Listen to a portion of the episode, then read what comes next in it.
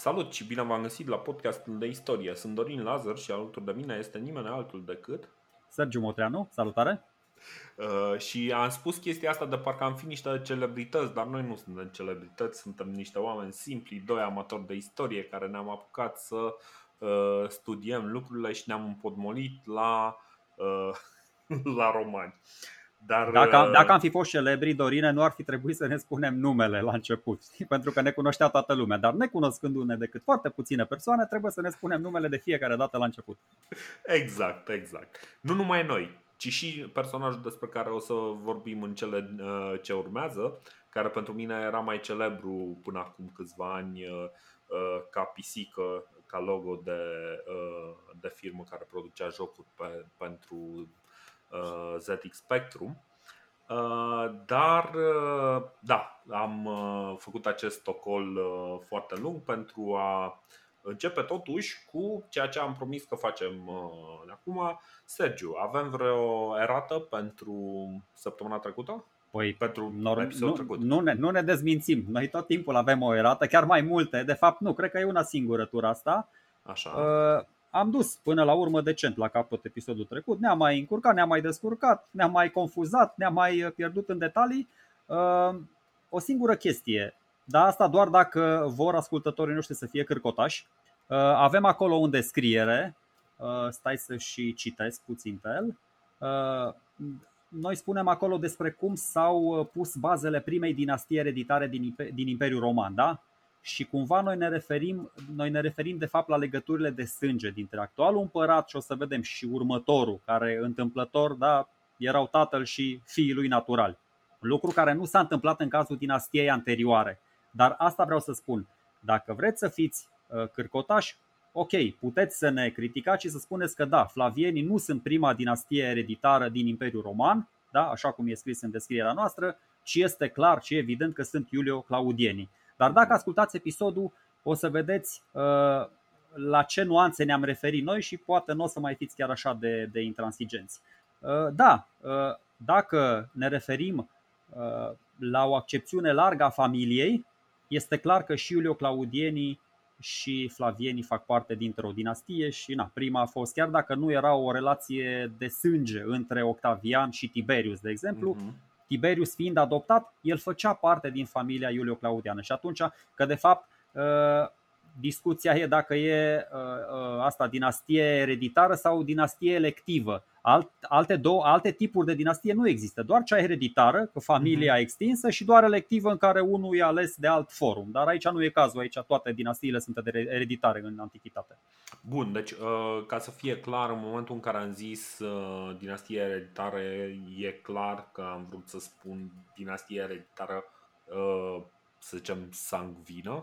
Da, corect, asta, ceva de genul ăsta. Ok, deci fiți un pic mai împăciuitori că n-am. Asta să fie cea mai mare greșeală a noastră. Băi, este bine să mai greșim din când în când, să le amintim oamenilor că suntem și noi mortali și de fapt, băi, este prima greșeală pe care mi-o semnalezi.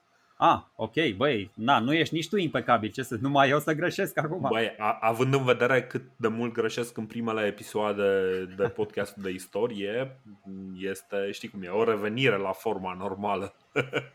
Bun, ok. Ca de obicei, vrem să le mulțumim celor care ne sprijină pe Patreon. Sprijinul lor ne ajută să facem lucrurile mai bine. Lor li s-au adăugat Marius Dumitrașcu și Cris Bășan Constantin. Vă mulțumim și sperăm că vă place ceea ce vom produce aici, pentru că până la urmă chiar am avut o discuție destul de lungă zilele astea despre exact motivul pentru care oamenii ne-ar sprijini pe Patreon. E o discuție foarte interesantă. Eu cred că oamenii, deci, și în primul rând, exact așa am făcut această invitație să ne sprijiniți pe Patreon, patreon.com/podcastdeistorie, pentru că mai mulți dintre voi ne-au contactat și ne-au întrebat: băi, ok, foarte mișto ce faceți, cum pot să vă sprijin?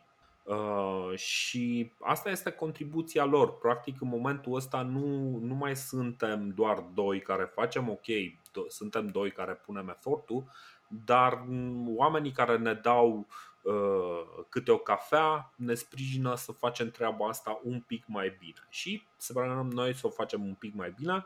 Unul din rezultate este că am început deja să postez, din păcate, sub contul personal pe YouTube, pentru că știu că foarte mulți ați cerut chestia asta. Am început să postez episoadele de podcast de istorie. Sunt peste 110 și asta înseamnă că o să dureze ceva până când o să reușesc să le pun pe toate. Dar ele vor apărea în zilele care urmează. Vă voi pune în postarea asta de pe podcastdeistorie.ro, o să pun un link către playlistul cu podcastul de istorie. Acolo o să le vedeți în ordine. O să fie postat unul pe zi, nu la pagina 5, nu la pagina 3 sau la orice pagină se dezbracă domnișoară frumoasă, ci pe prima pagină a acelui playlist va apărea de fiecare dată câte un episod nou pentru, cred că, următoarele 3 luni, având în vedere că sunt peste 100 de episoade. Așa că da, este mult, știm că este mult, știm că va lua foarte mult efortul ăsta, dar în cele din urmă vom ajunge la zi și cu podcastul de istorie. Doresc și o să le mulțumesc susținătorilor noștri și nu doar că doresc, dar chiar o să o fac, adică chiar le mulțumesc. Împreună suntem mai puternici, este logic. Eu de unul singur nu aș fi putut să fac chestia asta. Dorin probabil că ar fi putut să facă chestia asta, dar era o experiență mult mai nașpa, mult mai fadă. Da. Împreună, vedeți, eu cu Dorin facem o chestie super simpatică. Dacă veniți și voi alături de noi, generăm o comunitate și vă asigur că nu e o investiție riscantă. Este o investiție micuță și o să vedeți, nicio zi nu este pierdută în care nicio zi în care ascultați sau în care ne ajutați pe noi, cei de la podcastul de istorie, nu este o zi pierdută. Bine, o să tai tot acest discurs al tău, o să tai. A fost mult prea complicat. Ok. Acum revenind, trecând peste glume, mulțumim încă o dată pentru lucrurile astea. Ne ajută să facem treaba un pic mai bine și sperăm ca pe viitor să aducem mai mult conținut de calitate, inclusiv, în primul rând, aici public, pentru toată lumea. Deci toți oamenii ăștia pe care i-am enumerat aici sunt oamenii care vă ajută, inclusiv pe voi, ceilalți, să ascultați acest podcast. Și după cum vedeți, sunt peste 100 de episoade, sunt 4 ani și ceva investiți aici și ne bucurăm întotdeauna să vedem că sunt oameni care doresc să ne dea o mână de ajutor și să ne sprijine în ceea ce facem. Asta înseamnă că facem ceva bine și că ei vor să fie parte din chestia asta. Pentru asta vă mulțumesc încă o dată. Și dacă nu vă plac introducerile sau preambulurile foarte lungi, puteți să începeți episodul acesta de la minutul 10, că până acum am delirat. Exact. De fapt, de la minutul 9. Ok, trecând peste toate lucrurile astea, nu uitați unde ne găsiți: podcastdeistorie.ro, facebook.com/podcastdeistorie, patreon.com/podcastdeistorie, podcastdeistorie@gmail.com. Acolo primim mail-uri dacă vreți să ne scrieți. Și ok, trecem mai departe. După ce pentru că da, în episodul anterior rămăsesem la omul care a avut o misiune, să zicem, ingrată. Practic, anul 69 era practic o întrevedere a unui nou război civil.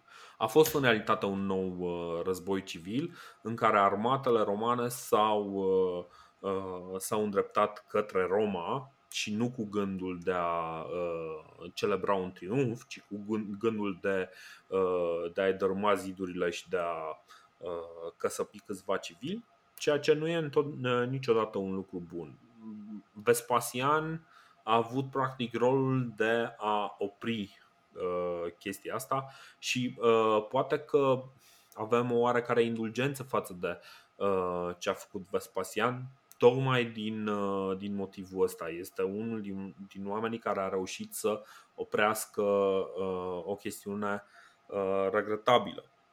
Alături de el întotdeauna a fost fiul lui Titus. Și în momentul în care în anul 79, da? 79, da? Da, da. În anul 79, într-o încercare de a muri demn, în cele din urmă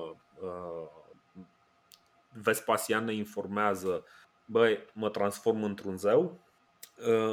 Situația lui Titus este foarte, foarte complicată. De fapt nu e chiar de complicată. Eu vreau să spun că e foarte... E foarte simplă. Exact. E cumva foarte natural să fie moștenitorul, să fie următorul princeps. Este o misiune pentru care Titus s-a pregătit din timp. De fapt, el prelasă foarte multe din responsabilitățile lui Vespasian încă din timpul vieții lui, încă multă vreme dinainte ca Vespasian să moară. Și cine este totuși acest Titus? Hai să vorbim un pic despre Titus și poate un pic să-l pomenim și pe Domitian, fratele lui, pentru că și el va avea o parte foarte interesantă din poveste. Deocamdată este, da, Domitian deocamdată este personajul secundar, doar în episodul viitor va ajunge personaj principal.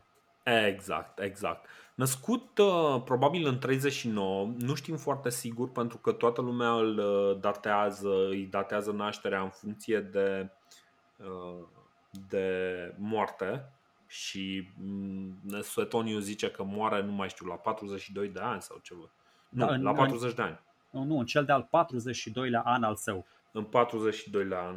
Totuși Suetonius dă o gherlă mare acolo, spunând că el se naște atunci când moare Caligula. O gherlă de 2 ani. Pentru că ăsta se naște în 39 și Caligula moare în 41. Eu m-am uitat un piculeț și la magistraturi și mi se pare logic să se nască în 39, chiar mai devreme, cu un an, doi, în niciun caz mai târziu, pentru că altfel nu apucă să fie tribun militar când va fi tribun militar, pentru că ar fi fost mult prea tânăr. Da, deci avem o problemă cu Titus, sincer. Titus este un personaj care domnește destul de puțin, o să vedem de ce, și care este în mod unanim lăudat de oamenii ăștia, adică oamenii ăștia care scriu despre el, despre Suetonius, Tacitus. Bine, Tacitus are și o mică răutate de scris despre Titus. Cassius Dio mai târziu, dar Cassius Dio cel mai probabil s-a inspirat foarte mult din Suetonius. Toți oamenii ăștia spun lucruri de genul: Titus este bucuria și iubirea rasei umane, că a câștigat afecțiunea tuturor cât timp era împărat, sau lucruri de genul ăsta. Adică trebuie să ne așteptăm așadar la o poveste care este prezentată de niște oameni care au foarte multe lucruri bune de zis despre omul ăsta. Ceea ce, ca și în cazul lui Nero, ca și în cazul lui Caligula, ne dă un discurs un pic dezechilibrat și va trebui să recunoaștem acest dezechilibru. Nu o să insistăm foarte mult pe el, pentru că mi se pare mult mai interesant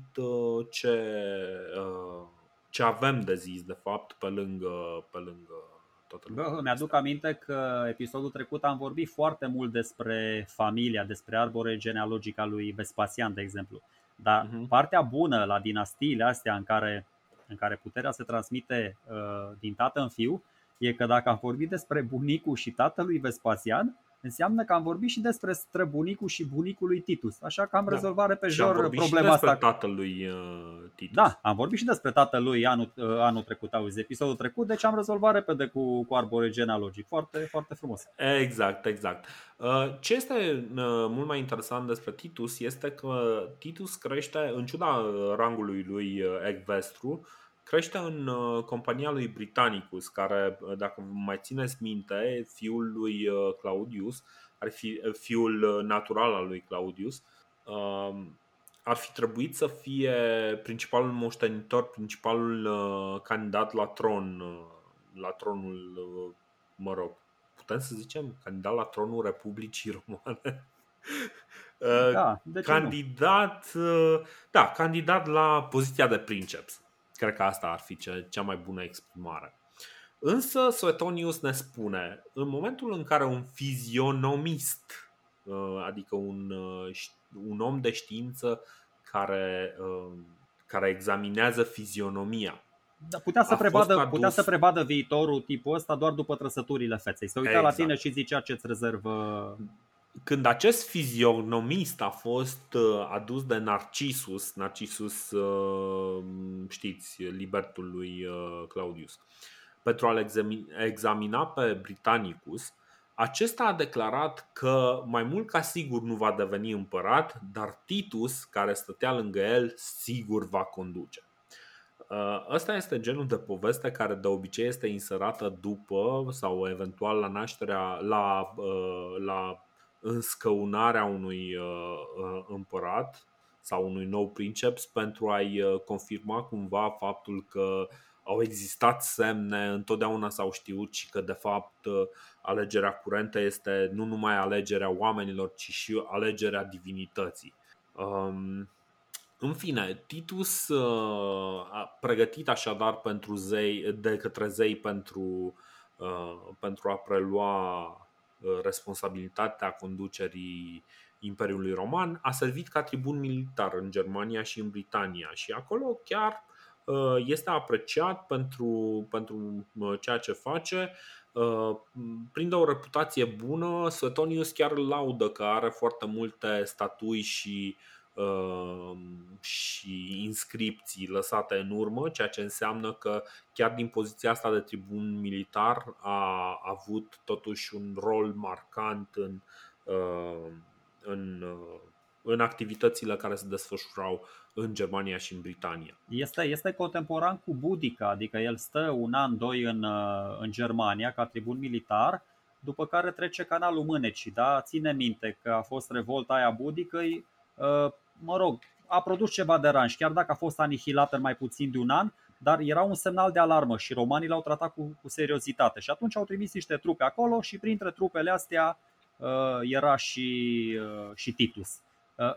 Înainte să ajungem la vârsta maturității, vreau să dau și eu un citat din Suetonius în care chiar îl descrie și spune niște chestii foarte interesante despre el. Calitățile corpului și ale spiritului său au fost impresionante încă de mic copil și se dezvoltară din ce în ce mai mult odată cu înaintarea în vârstă.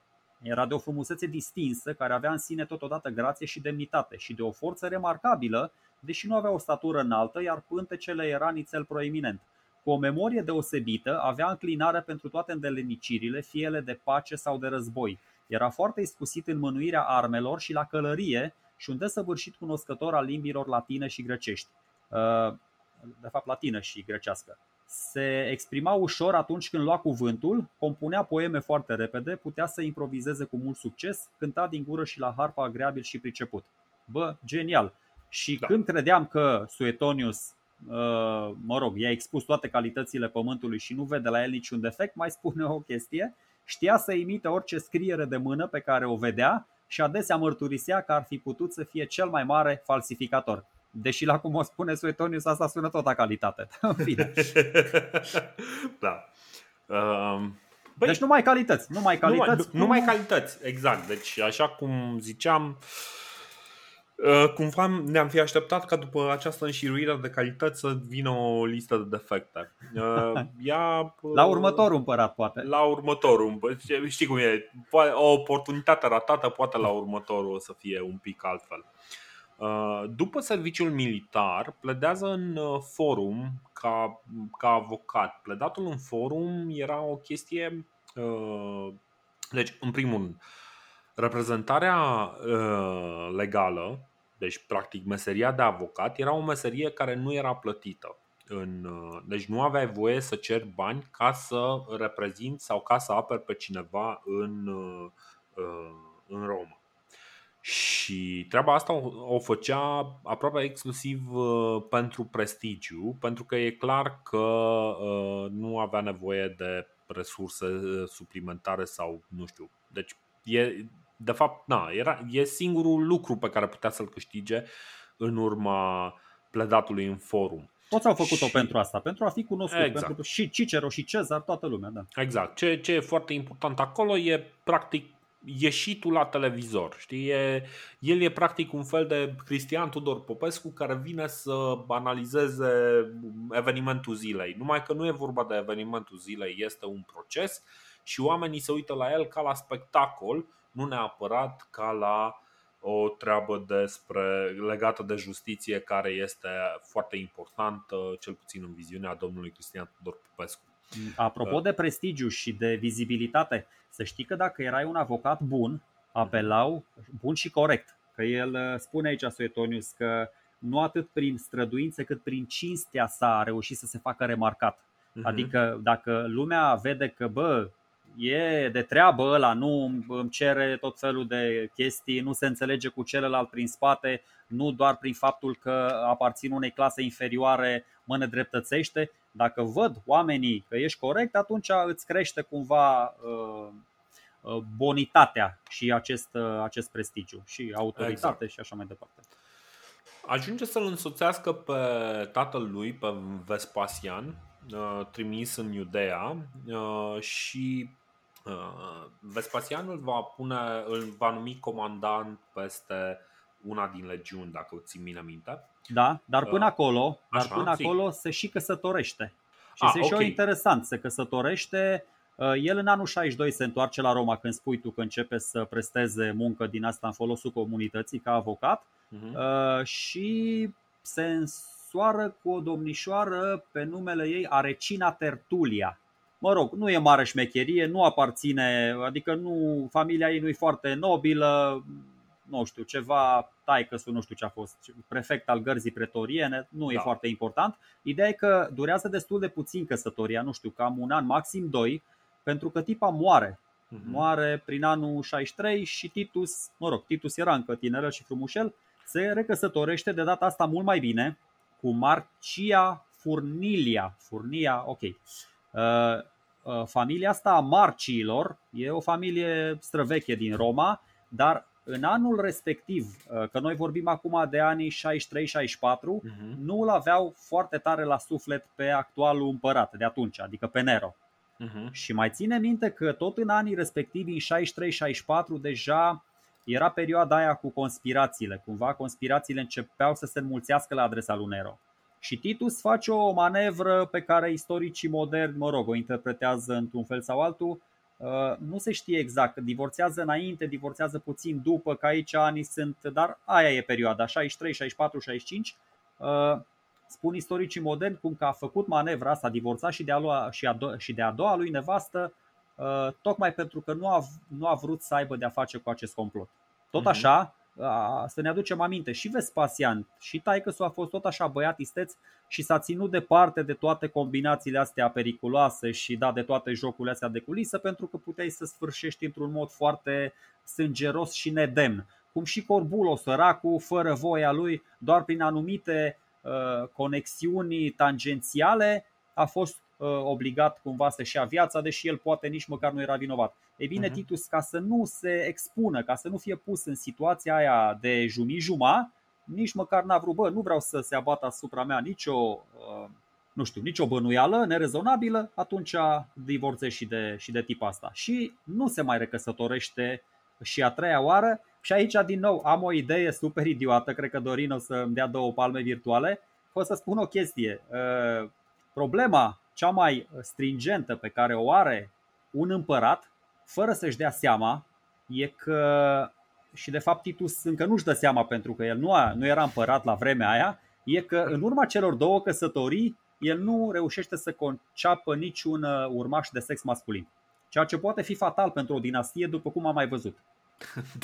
Dar deocamdată, asta zic, deocamdată. El acum era un nimeni în drum. Exact, totuși. Era un nimeni în drum, într-adevăr, dar o să vedeți cât de importantă. Deci fisura asta în armură, știu, pare stupid și ok, așa gândește mintea mea, cred că v-ați obișnuit deja cu modul meu mai tolomac de a vedea lucrurile. Dar serios, acest mic detaliu, ok, știu că pare nesemnificativ, dar o să vedeți că și acest mic detaliu va contribui într-o mică măsură sau într-o mare măsură peste ani și ani la stingerea acestei dinastii, care o să vedem, nici măcar nu începuse într-adevăr, dar care o să dureze mai puțin decât anterioara dinastie.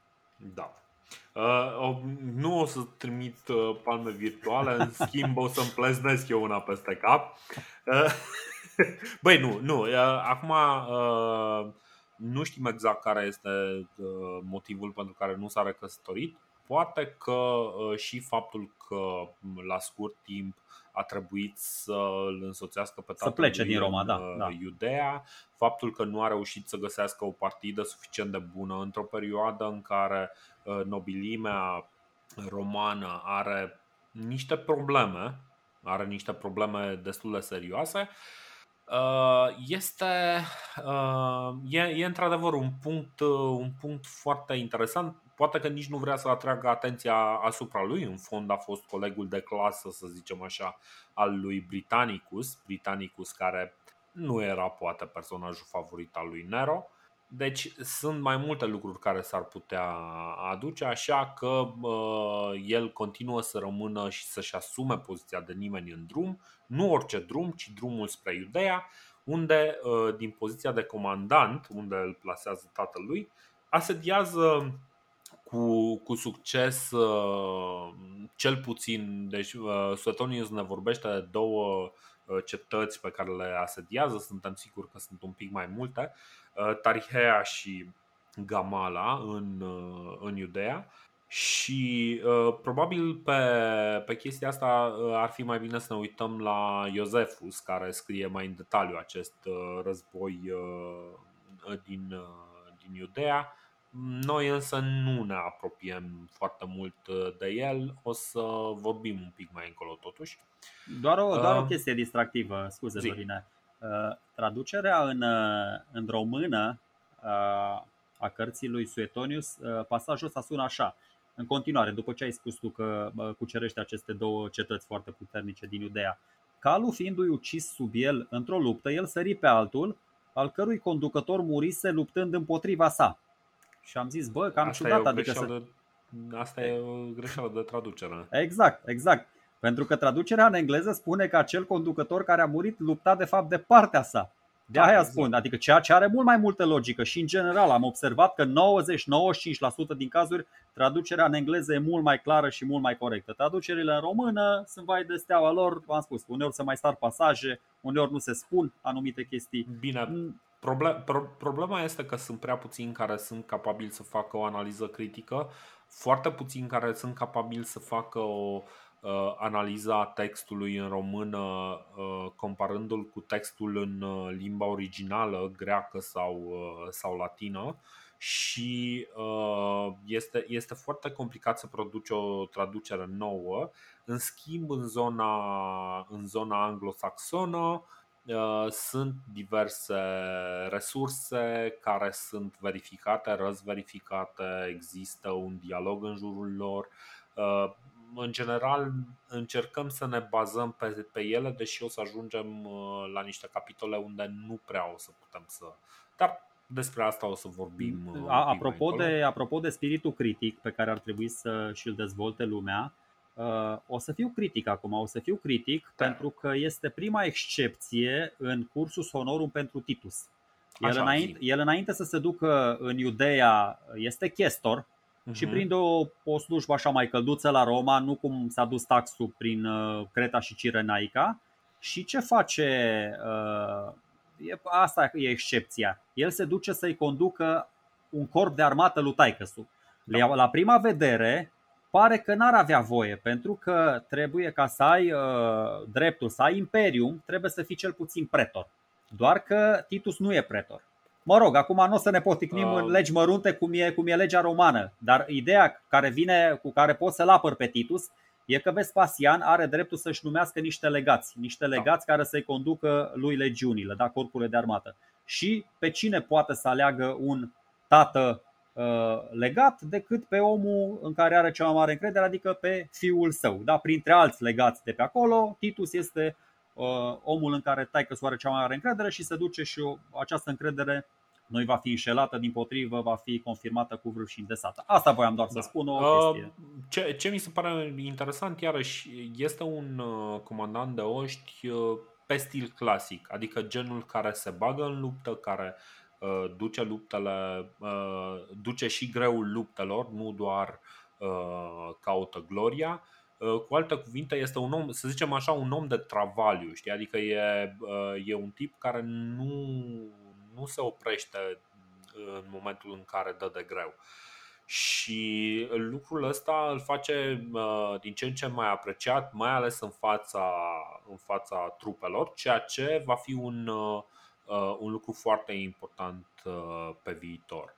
Ăsta este, deci, un motiv pentru care îl și selectează Vespasian pentru a transmite mesajul lui către Galba în momentul în care Galba preia conducerea Imperiului Roman. Dacă ține minte, Vespasian îl trimite pe Titus. Foarte mulți, Suetonius ne spune că foarte mulți se așteaptă ca Titus să fie cel care să fie adoptat de către Galba. Dacă mai ține minte, Galba a murit tocmai pentru că el credea că marea lui problemă este că nu a adoptat pe un moștenitor. Și ba da, că a adoptat, dar nu a adoptat pe cine sperau ei, adică pe cine credeau grupurile de interese. Dar să știi că ceea ce spune Suetonius aici e un twist foarte interesant, pentru că noi atunci când am discutat despre contextul ăla final de an 68, început de an 69, noi nu l-am băgat pe Titus in the mix. Da. N-am spus nimic de el, am spus doar de alți doi pamplipici acolo care, da, era Otho. Bine, și mai era Otho, nici măcar nu era în cărți. Exact, deci fața este că nu, Titus era, deci oamenii l-au văzut ca un posibil urmaș al lui Galba, dar asta nu înseamnă că Galba l-a văzut pe Titus ca pe un posibil urmaș. Corect, da. Și mișcarea lui Titus să fie independentă de voința sau planurile lui Galba. Ceea ce nu este imposibil, trebuie să recunoaștem. Ok, poate era în cărți, poate că nu era, nu știu, oricum mai bine pentru el că n-a ajuns la Roma. Adică chiar exact. Atunci a rezolvat tot o problema cu Galba și a trebuit să se întoarcă. Altfel, dacă ajungea acolo și era numit succesorul lui Galba, cine știe, poate avea chiar aceeași soartă cu el. Da, Titus este și cel care îi pune pe Vespasian și Mucianus, care intermediază de fapt comunicarea între Vespasian și Mucianus. Dacă țin bine minte, el se întoarce prin Siria și are o conversație cel puțin cu Mucianus, după care cumva mi se pare că construiește o alianță care să-l sprijine pe Vespasian. Și aici, dacă este să ne uităm cu un pic de cinism, s-ar putea ca chiar să interpretăm ca și cum Titus își pregătește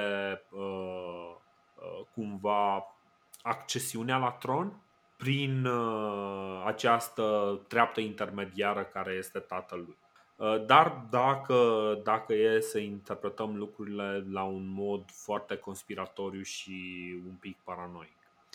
În momentul în care Vespasian, cumva despre lucrurile astea am mai discutat, în momentul în care Vespasian pleacă înspre Roma, dacă ținem bine minte, se duce întâi în Alexandria. În Alexandria parcă merge cu tot cu Titus, nu? Dacă țin bine minte. Nu cred. Îl lasă pe Titus. Da, okay. Lasă pe Titus pentru că operațiunile încă nu se restrânseseră așa de mult. Trebuia să se mai ducă prin Siria, să mai ia niște trupe, să mai cucerească niște orășele. Titus a mai rămas un an încă în Iudeea ca să desăvârșească complet înăbușirea revoltei. Exact. În momentul în care se definitivează situația și Mucianus mai ales definitivează situația în Roma, Tacitus ne spune despre Titus că îl vede un pic nerăbdător. Vrea să termine cu războiul din Iudeea, un război care devine pentru el inconvenabil, pentru că, zice Tacitus, sugerează Tacitus, Titus ar întrevede toate plăcerile și toate privilegiile pe care le-ar putea avea un fiu al princepsului la Roma și își dă seama că nu poate să le exercite, pentru că el trebuie să rămână acolo să continue războiul. Și asta este, cred, singura notă negativă, sincer, pe care am găsit-o prin antici despre Titus. Că se spune că îi place viața bună, îi plac distracțiile, îi place băutura, îi plac femeile.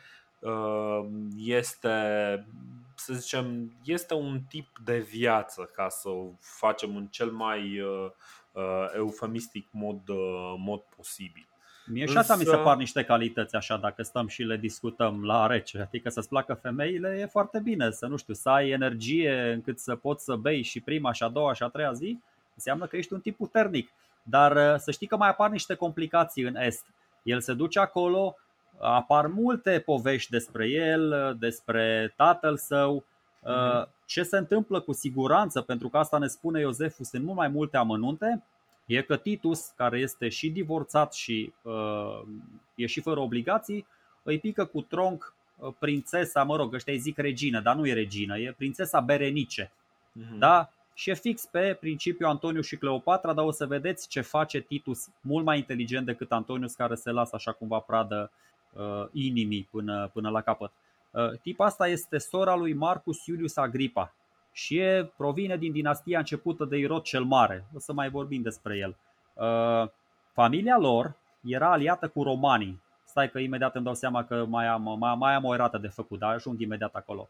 Familia lor era aliată cu romanii, pentru că romanii, și am mai discutat chestia asta, e o mică șmecherie acolo. Pe lângă provincia asta propriu-zisă, Iudeea, care aparținea deja Imperiului, le dădeau un teritoriu micuț pe post de regat client. Și exact așa e, nu mă înșel, se numește regatul Calcisului, care e undeva în nord-estul Iudeei, pe lângă Marea Galilei. Dar nu se confunda cu regatul Colchisului, care e pe teritoriul Georgiei de astăzi, da? Adică e în partea estică a Mării Negre. Sunt două regate diferite. Și tipul ăsta, Agripa, încearcă să îi convingă pe evrei să nu se răscoale împotriva romanilor, nu reușește, e alungat din Ierusalim și aici vin, da? Atât el cât și sora sa Berenice, până la urmă ei stau cumva mai întâi în custodia lui Vespasian și după aia lui Titus, câtă vreme asta conduce operațiunile. Și de fapt asta cred că am făcut totuși o boacănă data trecută, când am zis că Iosefus îl zugrăvește pe Vespasian în culori foarte strălucitoare și despre Agripa zice numai bălării, numai chestii nasoale. Dacă am făcut asta, înseamnă că am greșit, deoarece și Agripa și Iosefus sunt de aceeași parte a baricadei. Adică devin ambii sunt clienții lui Vespasian și între cei doi va fi o relație chiar foarte bună. Iosefus, nu doar Iosefus confirmă chestiile astea în scrierile lui, în istoria lui despre evrei, dar mai rămân și niște scrisori pe care le primește de la Agripa. Deci cel mai probabil am greșit. Da, vedeți, ăsta e avantajul. Da, ăsta e avantajul când tot revenim. Când revenim la subiecte deja discutate și le vedem cumva și din alt punct de vedere. Da, clar. E un semn că învățăm și noi din greșeli, ceea ce vă dorim și vouă, mai ales cu greșeli atât de mici precum, adică, știu bine, nimeni nu are de suferit din faptul că noi am zis că Agripa nu e bine, nu e pictat pozitiv de către Tacitus. Corect. Așa. Asediul Ierusalimului este o afacere destul de complicată. Ia undeva la vreo 7 luni. Este un asediu prelungit, pentru că Ierusalimul este una din cele mai mari cetăți, probabil comparabilă, dacă nu mai puternică decât Roma la momentul respectiv. Roma poate că are și adică nu știu cum să compar cele două, mai ales că apărarea Ierusalimului este în cele din urmă străpunsă de romani, dar Roma nu. Deosebirea este următoarea. Roma avea un singur rând de ziduri, Ierusalimul avea vreo trei rânduri de ziduri, da. Nu toate la fel de puternice, dar măcar așa, la prima vedere, trebuia să te chinui un pic ca să ajungi chiar în centrul orașului. Da. Deci, problema cea mai mare a unui asediator care asediază o cetate cu trei rânduri succesive este că în momentul în care reușește să facă o străpungere, și mai întotdeauna va fi o străpungere relativ mică în zidul exterior, va intra practic într-o cursă de șoareci unde este expus complet într-un interval între cele două ziduri.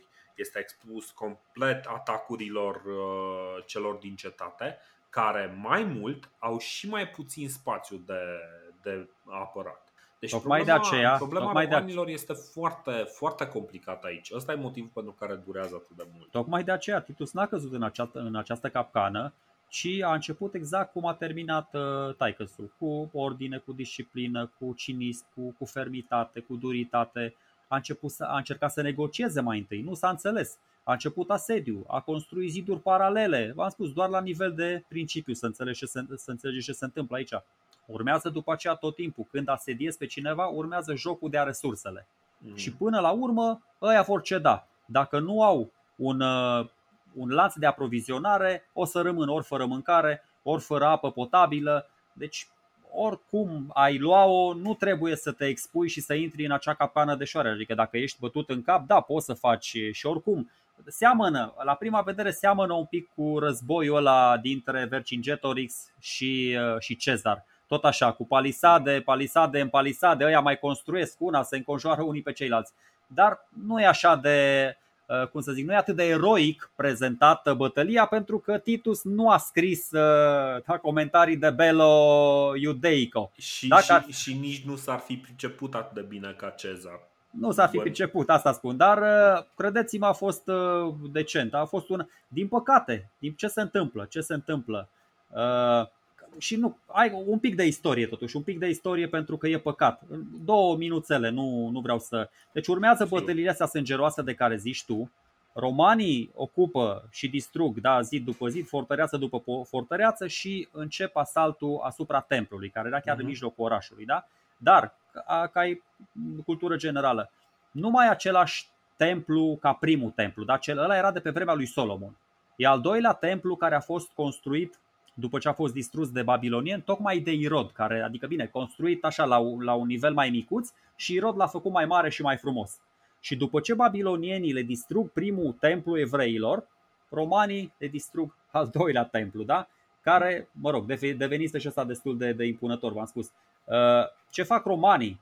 Șparlesc tot ce găsesc de valoare pe aici și pe restul oamenilor, pe supraviețuitori, îi tratează cu foarte multă blândețe și chiar cu iubire, fără să omoare pe absolut nimeni.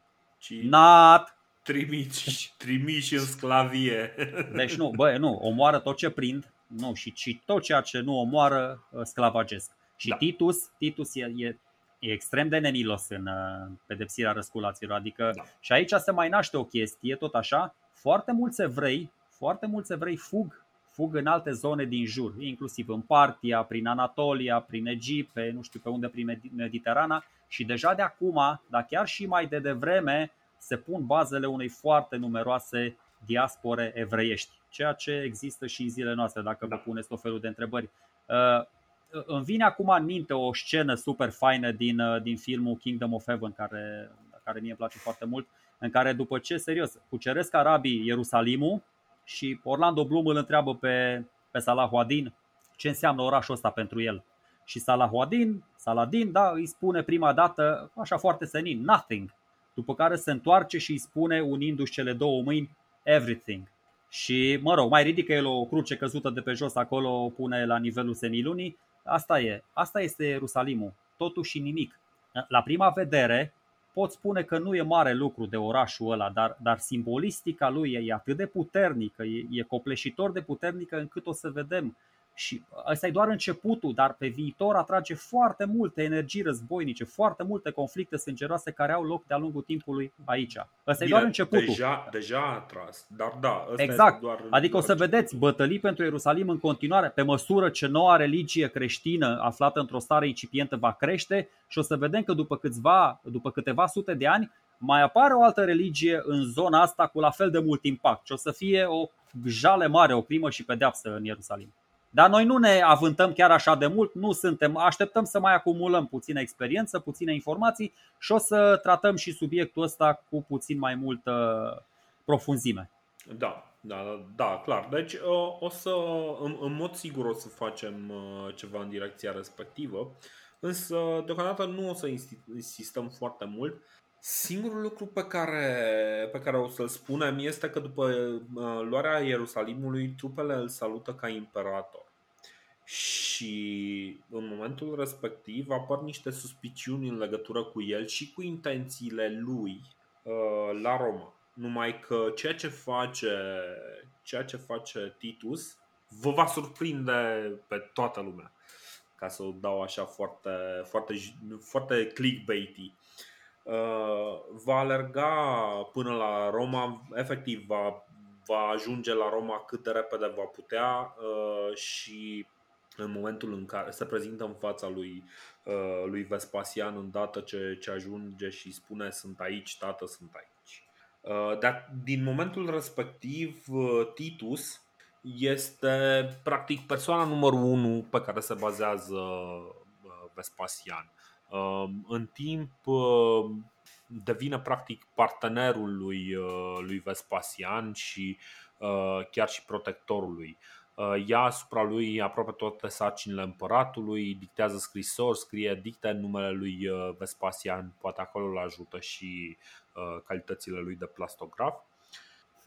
Și foarte interesant, nu ia un rol de consul sau ceva de genul ăsta, ci ia un rol care de obicei era rezervat rangului ecvestru. El acum nu mai este practic rang ecvestru pentru că deja este senator, însă cine ar putea să aibă mai multă grijă de Vespasian? Titus devine comandantul gărzii pretoriene.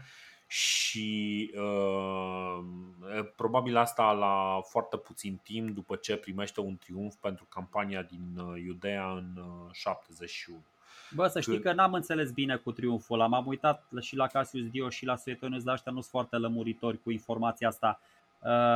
Vine la Roma și serbează triumful lui Vespasian? Adică Vespasian îi ia și pe Domitian și pe Titus. Deci e triumf separat, pe lângă triumful lui Vespasian.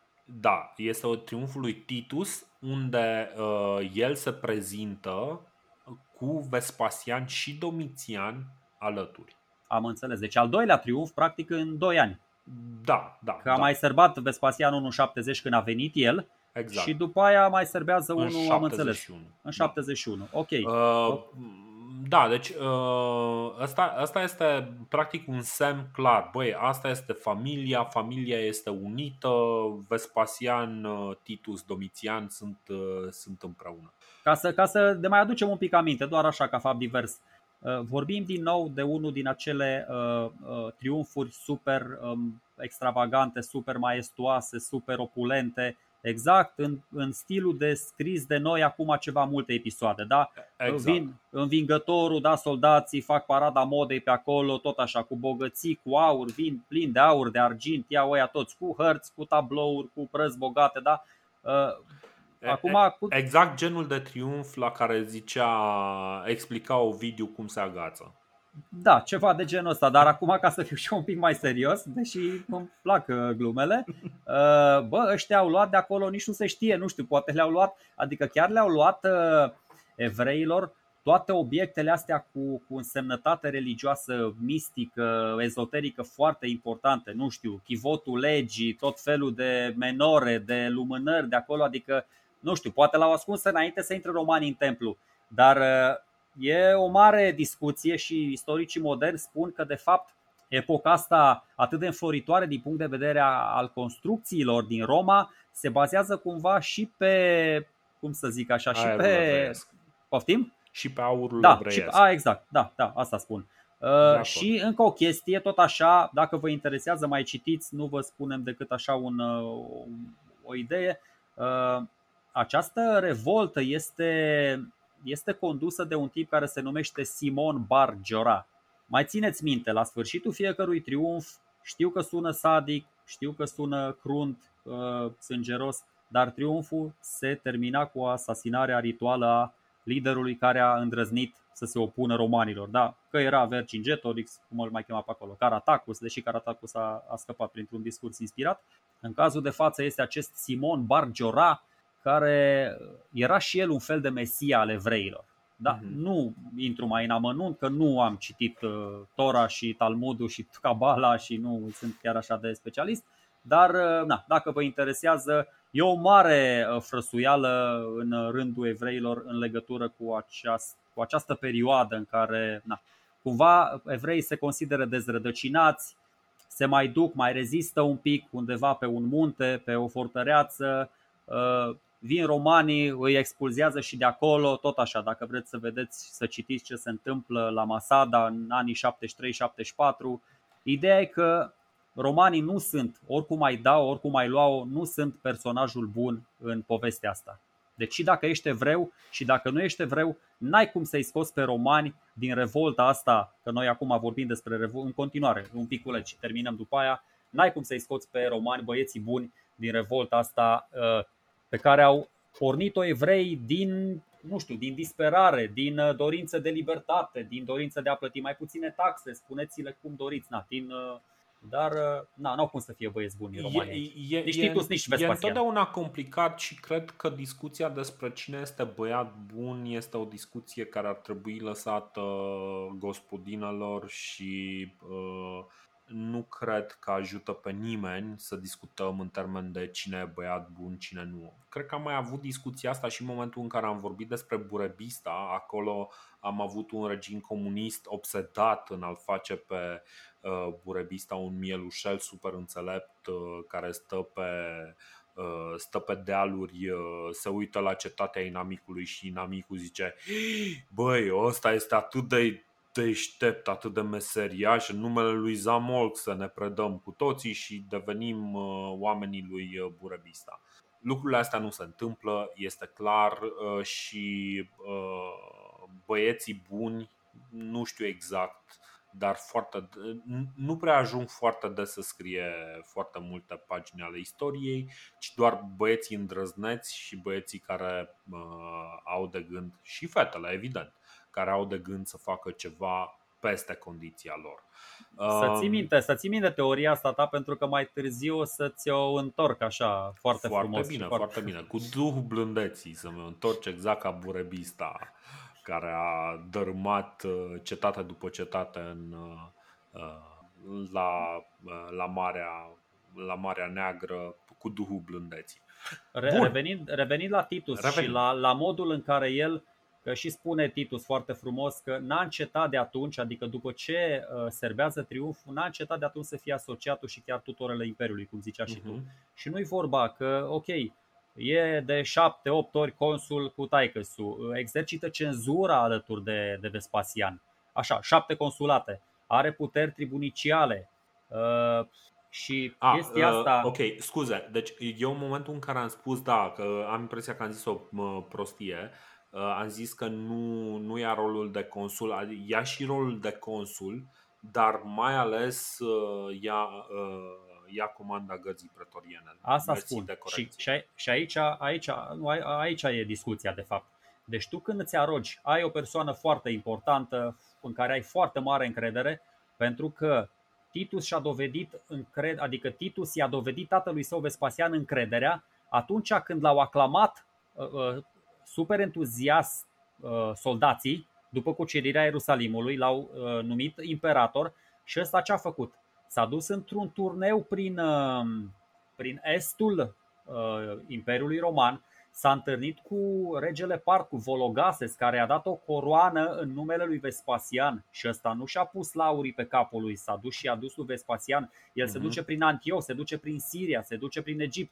putea să scindeze din nou imperiul est-vest, dar nu a făcut chestia asta, exact cum ai spus tu, s-a dus repede acasă și a zis: ia uite tată, ece homo, uite am venit acasă, da. Na.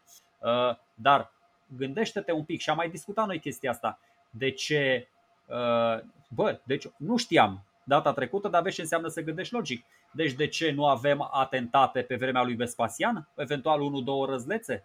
Exact de ce vă ziceam data trecută. Pentru că au fost descoperite conspirațiile la timp.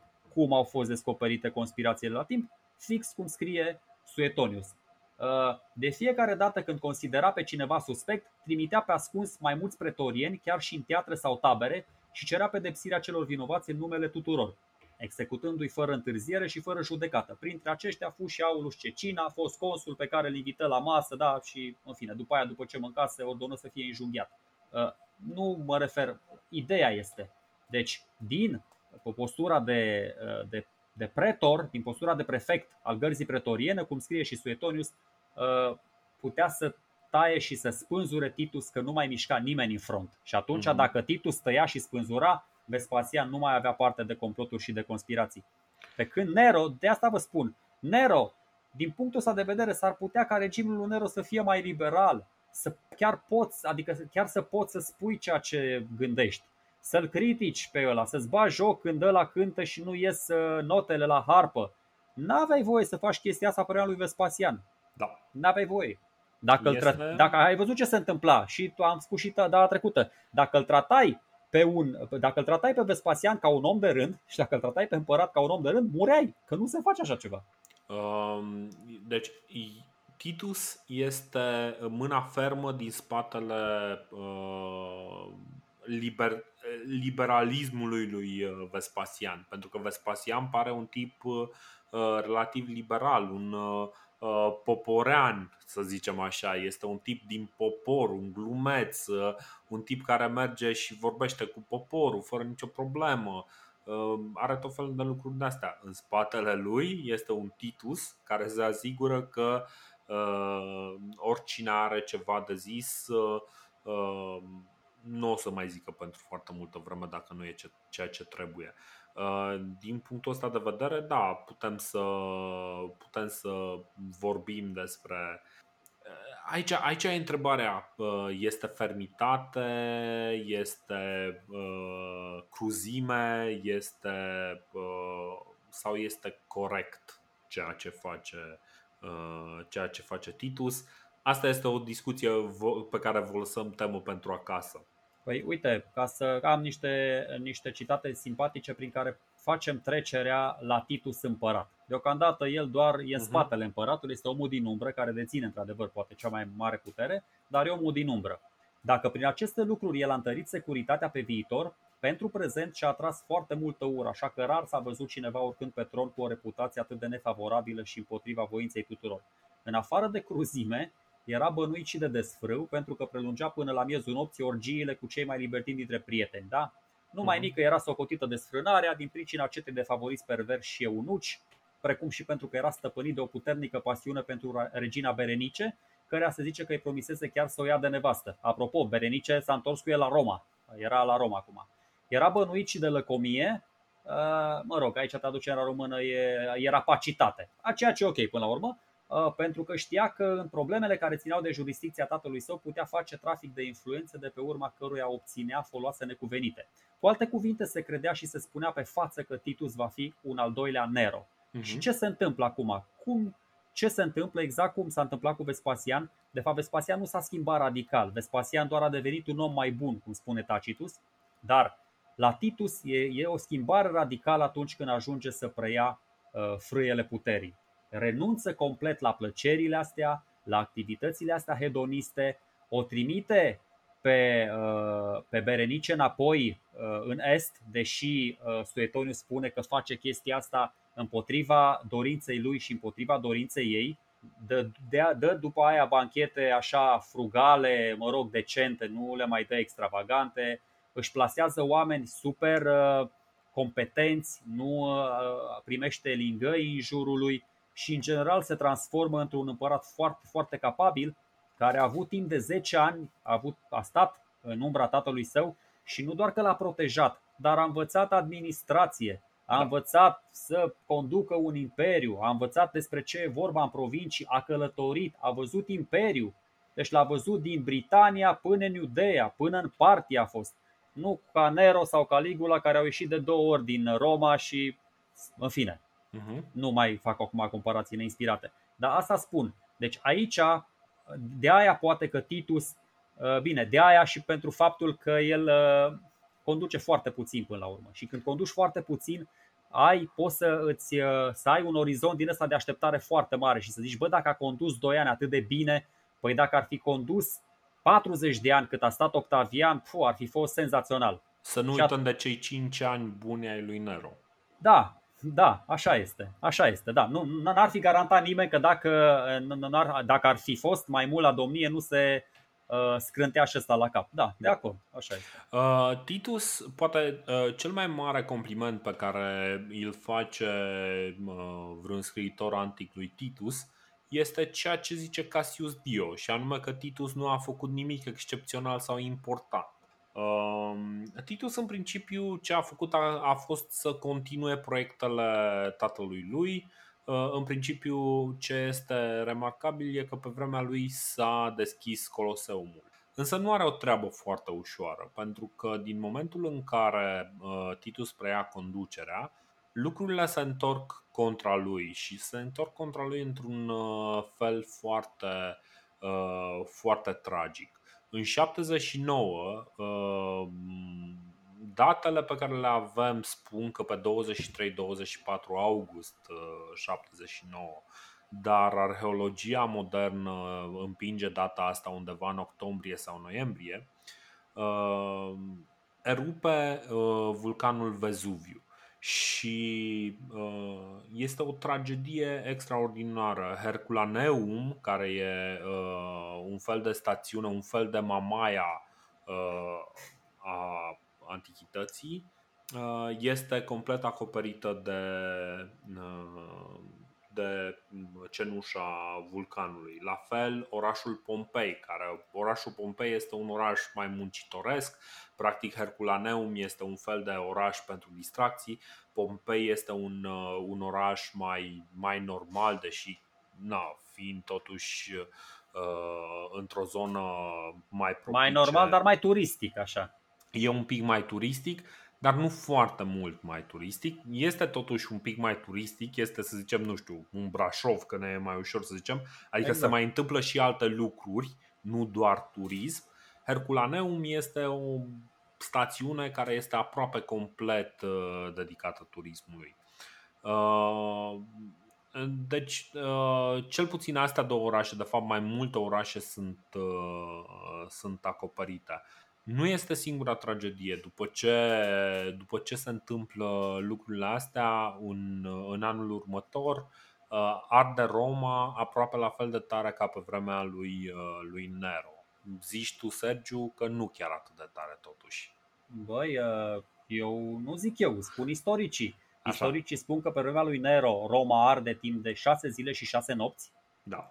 Iar pe vremea lui Titus Roma arde timp de 3 zile și 3 nopți.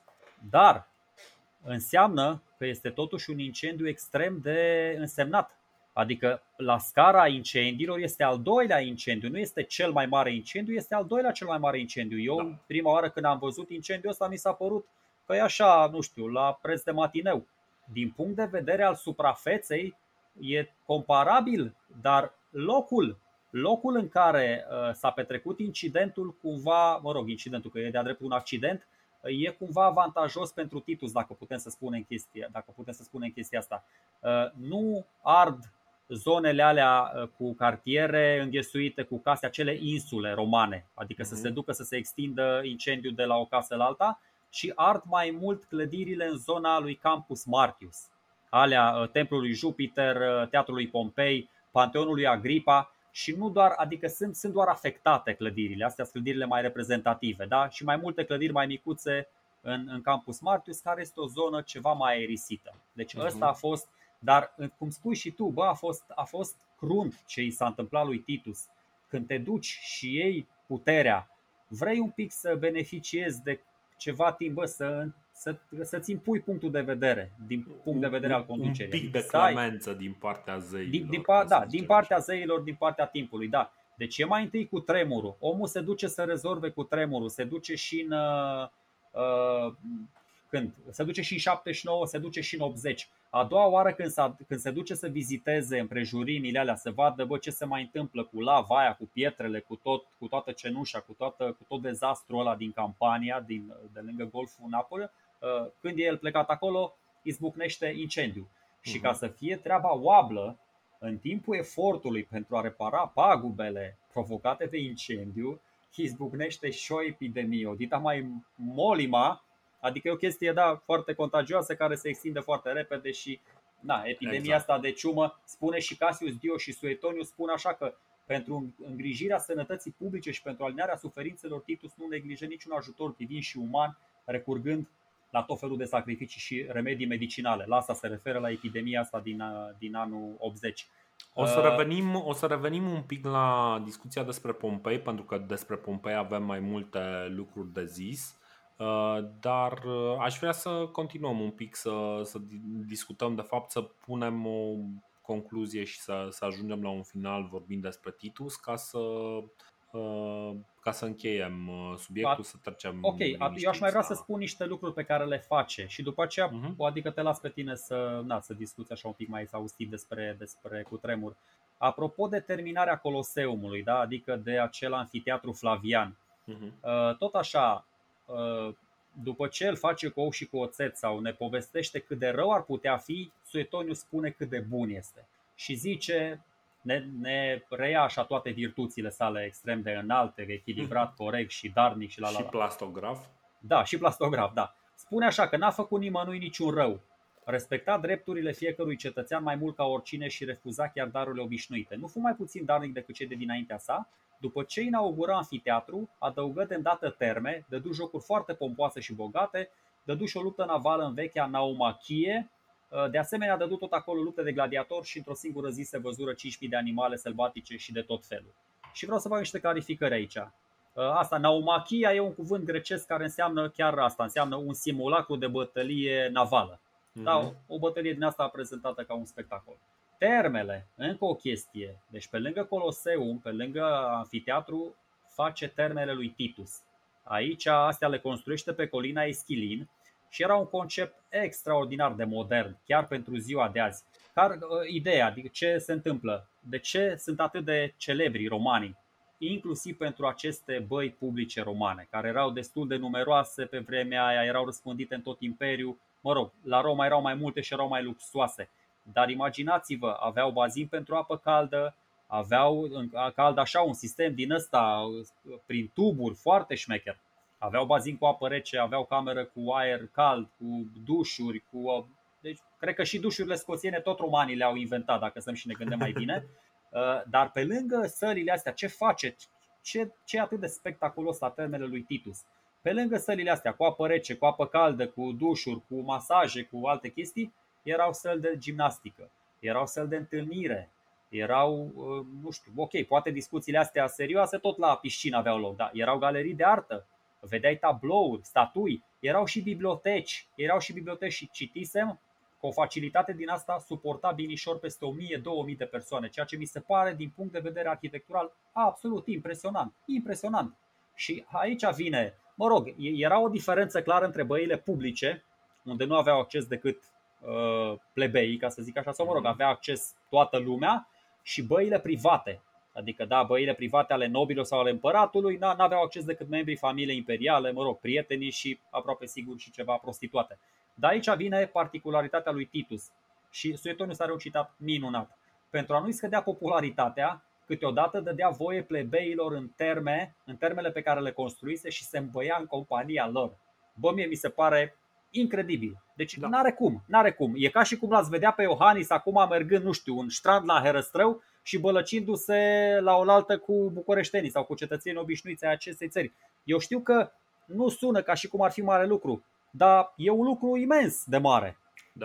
Da, e un lucru foarte mare. Bine, nu aș zice că Iohannis, ci Florin Câțu ar face chestia oricare, asta. Oricare, dăm exemplu de unul. Pentru că da, e mai complicat la noi, dar în fine. Așa este, cum zici tu. Îs foarte de acord cu ce spui. Nu mai știu, parcă termele sunt terminate pe vremea lui, nu? Da. Așa. De-aia se spun, termenele lui Titus. Construcția a fost grăbită ca să coincidă cu deschiderea amfiteatrului. Exact, da. De-aia am pus-o în legătură exact cu Coloseumul. Când aud așa exact. Că el a făcut acolo, a dat, deci bă, ce a făcut acolo, de-aia spun. Nu știu dacă e bunătate sau deja, nu știu cum să o cataloghez chestia asta, nu știu, e deja megalomanie.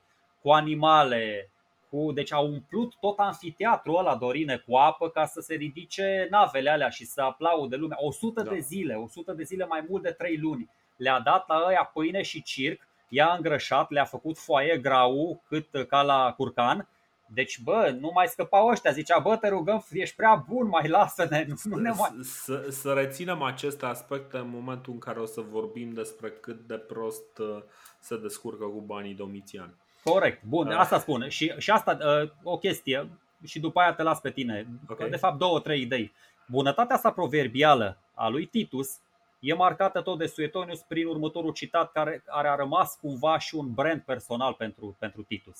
Odată pe când lua masa de seară, aducându-și aminte că nu acordase niciun cadou nimănui în cursul zilei, spuse aceste cuvinte memorabile: prieteni, am pierdut o zi. Da. Și asta cumva, așa cum fiecărui emperor, fiecărui princeps de până acum putem să-i lipim așa ca marca de scrisoare un citat, lui Titus îi se lipește cel mai bine citatul ăsta. Alte gesturi de bunătate, au legătură tot cu jocurile astea, cu nu știu ce. Doar două chestii, vreau să mai spun ceva de delatori. Zice așa, între nenorocirile timpului, referindu-se Suetonius la cutremur, la erupție, la incendiu și la molimă, erau și delatorii, adică denunțătorii, dar și instigatorii acestora, numiți amandatores, care încă mai beneficiau de protecția legii. Aceștia, după ce au fost bătuți cu vergile și biciuiți de mai multe ori, în cele din urmă au fost duși și expuși în arena amfiteatrului, cu ordinul ca unii să fie vânduți ca sclavi, iar alții să fie exilați pe insulele cele mai sălbatice. Ca să descurajeze pentru toate acestea, Deci ideea este că nu vrea să, gata, lăsați-mă cu tot felul de denunțuri, nu mai vreau să știu ce se întâmplă în trecut, bagă și niște excepții din astea să expire, adică nu mai poți să vii după un an, după 3 ani, după 5 ani să părăști un om pentru o faptă pe care a făcut-o, nu știu, pe vremea lui Nero sau pe vremea lui Vespasian. Da. Nu mai, gata, a trecut, adică încearcă, știu că par chestii plictisitoare, dar chestiile astea legate de procese, toate legile astea pe care le mai modifică, umblă la durata proceselor, umblă, v-am zis, la numărul de ani, toate astea sunt extrem de necesare într-o societate. Da. Și mai facem o chestie care ține tot de bunătate, teoretic, rețineți, Titus ajunge și Pontifex Maximus, dar declară că nu vrea să primească pontificatul suprem decât pentru a-și păstra mâinile curate și într-adevăr își respectă promisiunea. N-a fost după aceea nici autorul, nici părtașul vreunei crime. Deși a avut de câteva ori prilejul să se răzbune, jură totuși că mai curând ar vrea să piară el decât să facă pe altul să piară. Doi patricieni fiind ispitiți de dorința domniei, Titus nu le-a făcut nimic altceva decât i-a sfătuit să se lase de acest lucru, fiindcă domnia este dată doar de destin. Dar dacă vor dori orice altceva în afară de domnie, el le va oferi. E bun asta cu domnia dată de destin, asta e, n-aveți ce să... A se compara cu Titus, acela care trimitea pretorienii să execute fără judecată. Destinul. Pe destin îl chema pretorian Gigel Coman. Exact. Da, în cele din urmă, unul din oamenii care aparent complotează la adresa lui, și iarăși, acum o să vorbim numai de zvonuri, ar fi chiar fratele lui Domitian. Despre Domitian nu am zis foarte multe lucruri până acum, dar o să spunem mai multe în episodul viitor. Titus însuși rejectează varianta în care Domitian complotează la adresa lui. Eu aș avea încredere în el, dar eu sunt un pic părtinitor cu oamenii care sunt tratați foarte rău de scriitorii antici. Și în cele din urmă, în anul 81, în timp ce mergea înspre casa lui de la țară, unde chiar murise tatăl tatălui cu 2 ani în urmă. Pe drum este lovit de o febră și când ajunge în același loc unde a murit și Vespasian, moare cu ultimele cuvinte: am făcut o singură greșeală. Da, asta e șmecheria, că istoricii, în loc să se concentreze, deci asta cumva e firea umană. Deci istoricii au scris mai mult despre această dilemă sau, mă rog, acest mister, această misterioasă aserțiune a lui Titus, decât au scris despre multe alte chestii pe care le-a făcut Titus în mod real. Da. Adică despre chestiile pe care le-a construit, despre legile pe care le-a dat, despre funcțiile pe care le-a avut, nu știu, despre relația cu fratele său, despre cultul deificării, pentru că și pe el cumva îl coafează faptul că ar vrea să devină zeu în timpul vieții. Dar oamenii se întreabă, oare ce a vrut să spună Titus cu chestia asta? Oare i-a tras-o soției fratelui său Domitian? Că da, Domitian de fapt se jură că nu fură, că nu știu ce, că dacă și-ar fi tras-o cu ăsta, sigur ar fi recunoscut. Dar sunt unii care, oare n-a greșit că a lăsat-o pe Berenice să plece, că de fapt era îndrăgostit de Berenice? Hai să fim mai eleganți decât acel... scuze. Acea tragere de care vorbești. Este suspectată într-adevăr o relație... Legături intime, da. O relație între Domitia, soția lui Domitian și Titus. Într-adevăr, e posibil poate asta să fie greșeala. Poate se referă, cum ai spus tu, la Berenice. Poate mulți spun chestia asta, că greșeala ar fi fost că nu l-ar fi executat pe fratele lui, pe Domitian. Evident că nu o să știm și, sincer, nu știu cât de mult rentează să speculăm în legătură cu poate a apărut rău. Eu m-am gândit că poate a părut rău că a jefuit templul din Ierusalim și nu știu, le-a furat pe evreilor chivotul legii și după aia serios. Ba da, pentru că după aia urmează părerea de rău, pentru că și-a dat seama că nu este chiar un zeu, pentru că dacă ar fi fost chiar un zeu, ar fi putut face ceva și împotriva erupției vulcanului sau împotriva incendiului sau împotriva epidemiei. Dar cred că și-a dat seama, i-a părut rău, stai un pic. Sau nu, sau poate a părut rău că nu l-a detronat pe Vespasian mai repede și că a domnit așa de puțin. Nu crede-mă, deci pot să-ți pun până mâine dimineață tot felul de păreri de rău din astea, tot felul de prostioare din astea. Dar adevărul e că habar n-avem ce regrete poate avea un om când simte că îi se apropie sfârșitul. Știți că am mai discutat în termeni ăștia profund umani și când s-a sinucis Otho sau când s-a sinucis Nero. Așa și Titus. E clar că te încearcă niște regrete. Oricând poți să faci lucrurile mai bine, oricând ai impresia că pierzi o zi, deși n-ar trebui să o pierdem, oricând, asta e, oricând te căiești, oricând greșești, oricând te căiești. Și Titus este uman acum, este uman. Mie mi se pare că este foarte puțin uman, pentru că el spune că n-a făcut decât o greșeală. Înseamnă că e aproape Dumnezeu, adică dacă a făcut o singură greșeală, să mă ierte, Doamne, Doamne, înseamnă că e tatăl lor.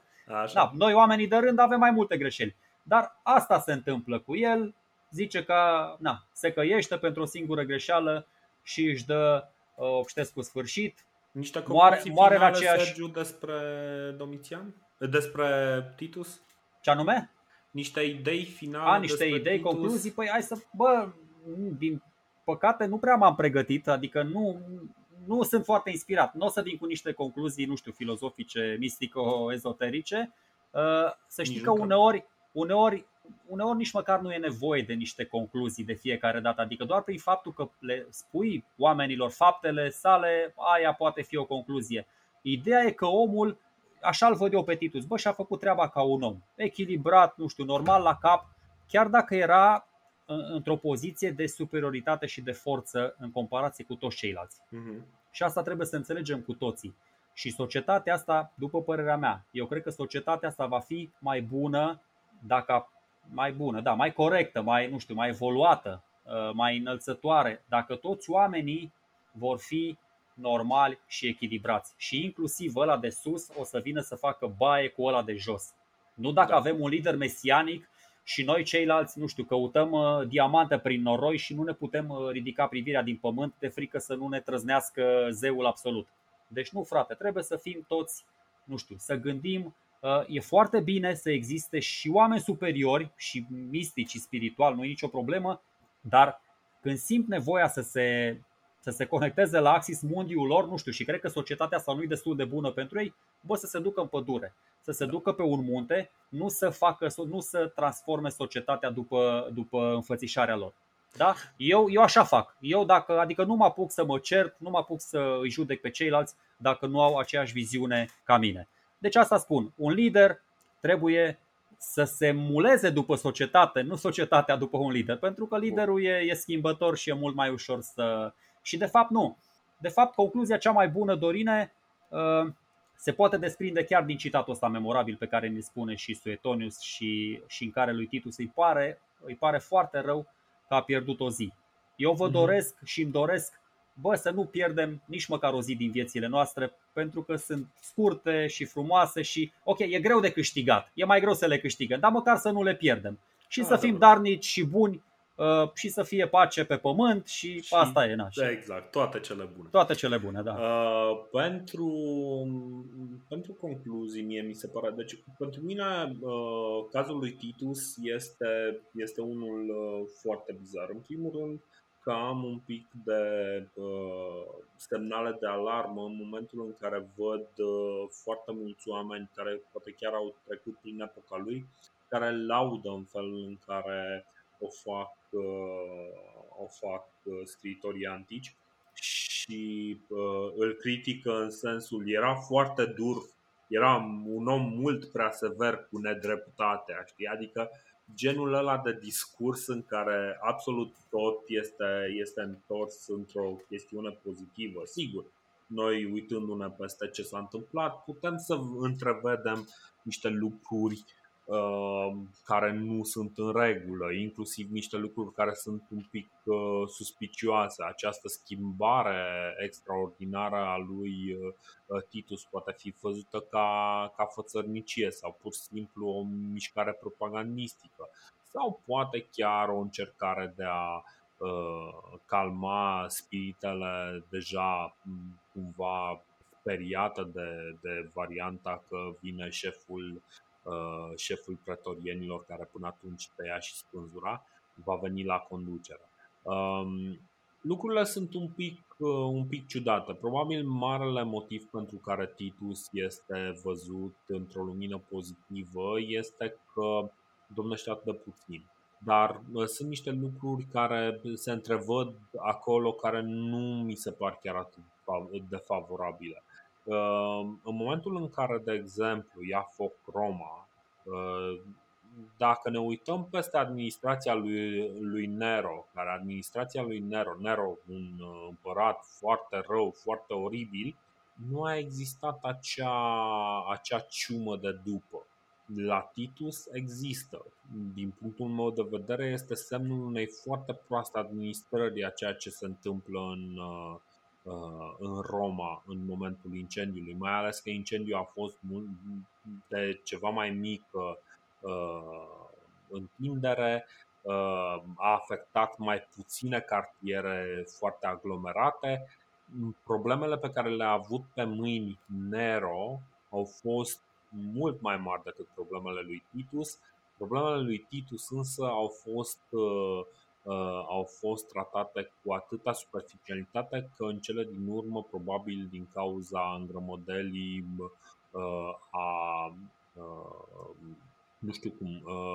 a faptului că poate oamenii n-au fost aprovizionați cum trebuie sau n-avem de unde să știm, a izbucnit și o molimă în urma acestui incendiu. E un lucru pe care l-aș vedea cumva. Dacă pui o relație, da, știu, deci eu acum presupui că există o relație de cauzalitate între incendiu și molima de după. Băi, cam toată lumea e de acord că molima e cauzată de faptul că oamenii sunt mutați, oamenii care au fost practic aglomerați după incendiu pentru a pentru a face loc construcțiilor noi, știi? Da, eu îți dau un citat din Suetonius și după aia spun cum văd eu lucrurile. În timpul acestor calamități, se referă chiar la incendiu, dar el nu a adoptat postura indiferentă de împărat, ci pe cea iubitoare de părinte, consolând poporul prin edicte și ajutându-i pe oameni atât cât îi îngăduie mijloacele. Și să știi că, pune la bătaie foarte multe fonduri proprii.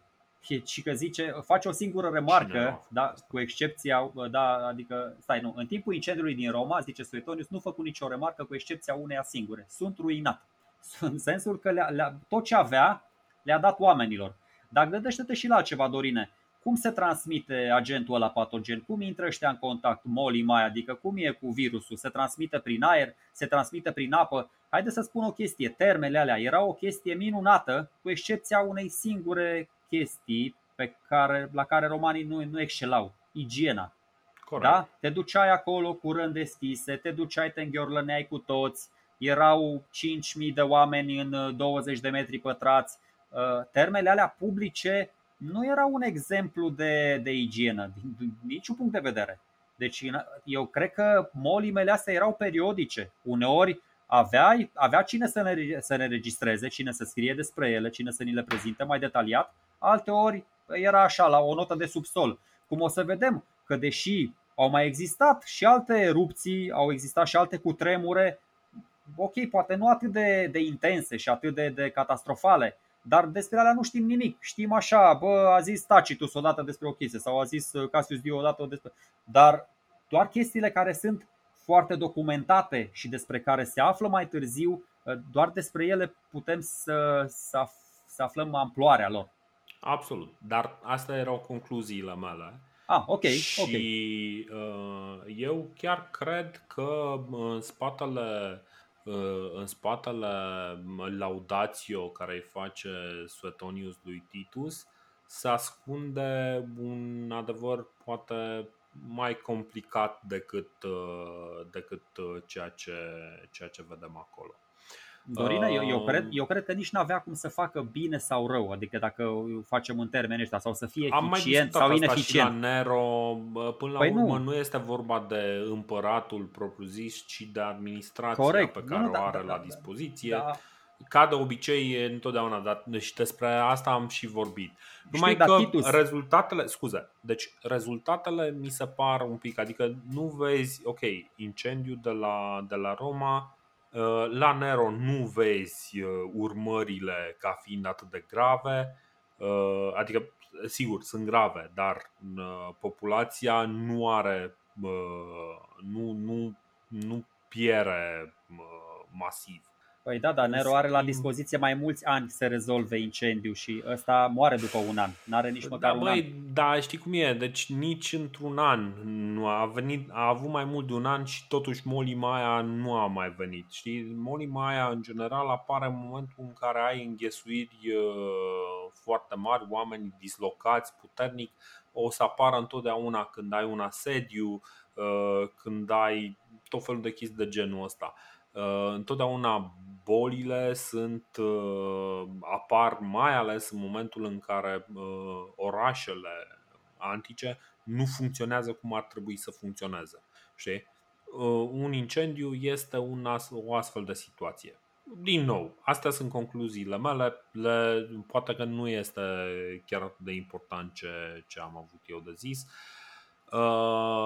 Și o lăsăm așa. Deci, ideea e în felul următor. În momentul în care vedem lucrurile puse, deci concluzia mea e de fapt în momentul în care vedem lucrurile cu atât de multă enfază lăudate, poate ar trebui să ne uităm totuși în gura calului de dar, știi? Categoric, dar noi, adică nu cred că ascultătorii noștri ne-ar fi bănuit vreodată că ne entuziasmăm mai mult decât e cazul la adresa cuiva. Că mai avem partipriuri, dar mie mi se pare că am fost echidistanți chiar și când prezentam un împărat într-o lumină favorabilă și atunci când îl prezentam într-o lumină nefavorabilă. De asta spun, e singura chestie la care mă refer și cumva poate părea că intră în contradicție cu ce spui tu, dar de fapt nu intră. N-ai cum să te referi. Noi și acum am vorbit mult mai mult despre ce a făcut Titus când nu era împărat. pentru că e împărat timp de 2 ani, 2 luni și 20 și de zile. Exact. Nu sunt foarte mulți oameni care să scrie despre el, nu avem informațiile lui Tacitus. Dar nici măcar nu face chestii, că el cele mai multe chestii le face din postura de prefect al gărzii bretoniere, din postura de împărat. Este ocupat cu molima, cu incendiu și cu cel mai important eveniment care a ajuns și până la noi, cu erupția Vezuviului. Deci asta îi ocupă tot timpul. Și de fapt, haideți să discutăm exact despre lucrul ăsta. Mulțumim, Titus, că ai fost alături de noi, dar hai să vorbim un pic despre de ce este această erupție atât de importantă, cât de important este Pompei și ce alte lucruri mai putem învăța de acolo. În primul rând, ce este foarte important, erupții au mai fost. Nu este nici prima, nici cea mai mare. Vezuviu a mai erupt. Vezuviul chiar a erupt destul de recent, în 1944. Bine, în 1944 a fost erupția finală a Vezuviului. Și chiar am un film și o să-l dau un link în descrierea episodului, un link la un material de propagandă american care în momentul ăla trupele americane tocmai încercau trupele aliate tocmai încercau să recupereze, să recucerească Italia și desfășurau operațiuni militare în acea zonă. A fost o ocazie foarte bună pentru ei să filmeze și acea erupție. Este un material fascinant, mi-a făcut foarte mare plăcere să-l urmăresc. Dar pentru fix această erupție, cea din anul 79, avem un martor de la fața locului, cineva de foarte mare încredere, Pliniu cel Tânăr, numit cel Tânăr pentru a nu se confunda cu Pliniu cel Bătrân, care e numit cel Bătrân, înțelegeți. Să nu se confunde cu el cel Tânăr, da? Deci Pliniu cel Tânăr este nepotul lui Pliniu cel Bătrân, nu e, și este practic trimis cu la unchiul lui să studieze. El este în Neapole, cred. Cred că în Neapole e sau în Misenum, nu mai știu care din astea două. Unchiul e în Misenum sau? Da. Și practic Pliniu cel Tânăr studiază alături de el.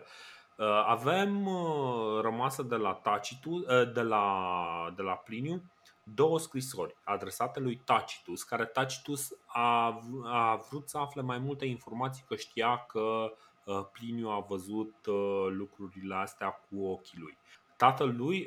Unchiul lui, îl știm, este geograful, se ocupa cu studiul plantelor. Naturalist, așa. Și este printre oamenii, să zicem, cei mai învățați din perioada asta. Este un tip care are foarte multe... E practic unul din vârfurile științifice din această perioadă. Nici el nu înțelege foarte bine ce se întâmplă, însă în momentul în care izbucnește erupția vulcanică, după erupția inițială, după primul val, se duce ferm convins că poate să-i ajute pe locuitorii din Pompei. Locuitorii din Pompei, apropo, nu sunt neapărat panicați. Poate că o parte din ei pleacă din oraș, însă majoritatea, după ce văd că erupția inițială a încetat,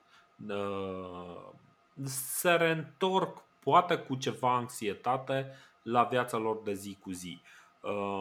Erupția finală are loc undeva vreo 12-16 ore mai târziu, când izbucnește real și sunt mai multe valuri de gaz otrăvitor care acoperă zona de la sud de muntele Vezuviu.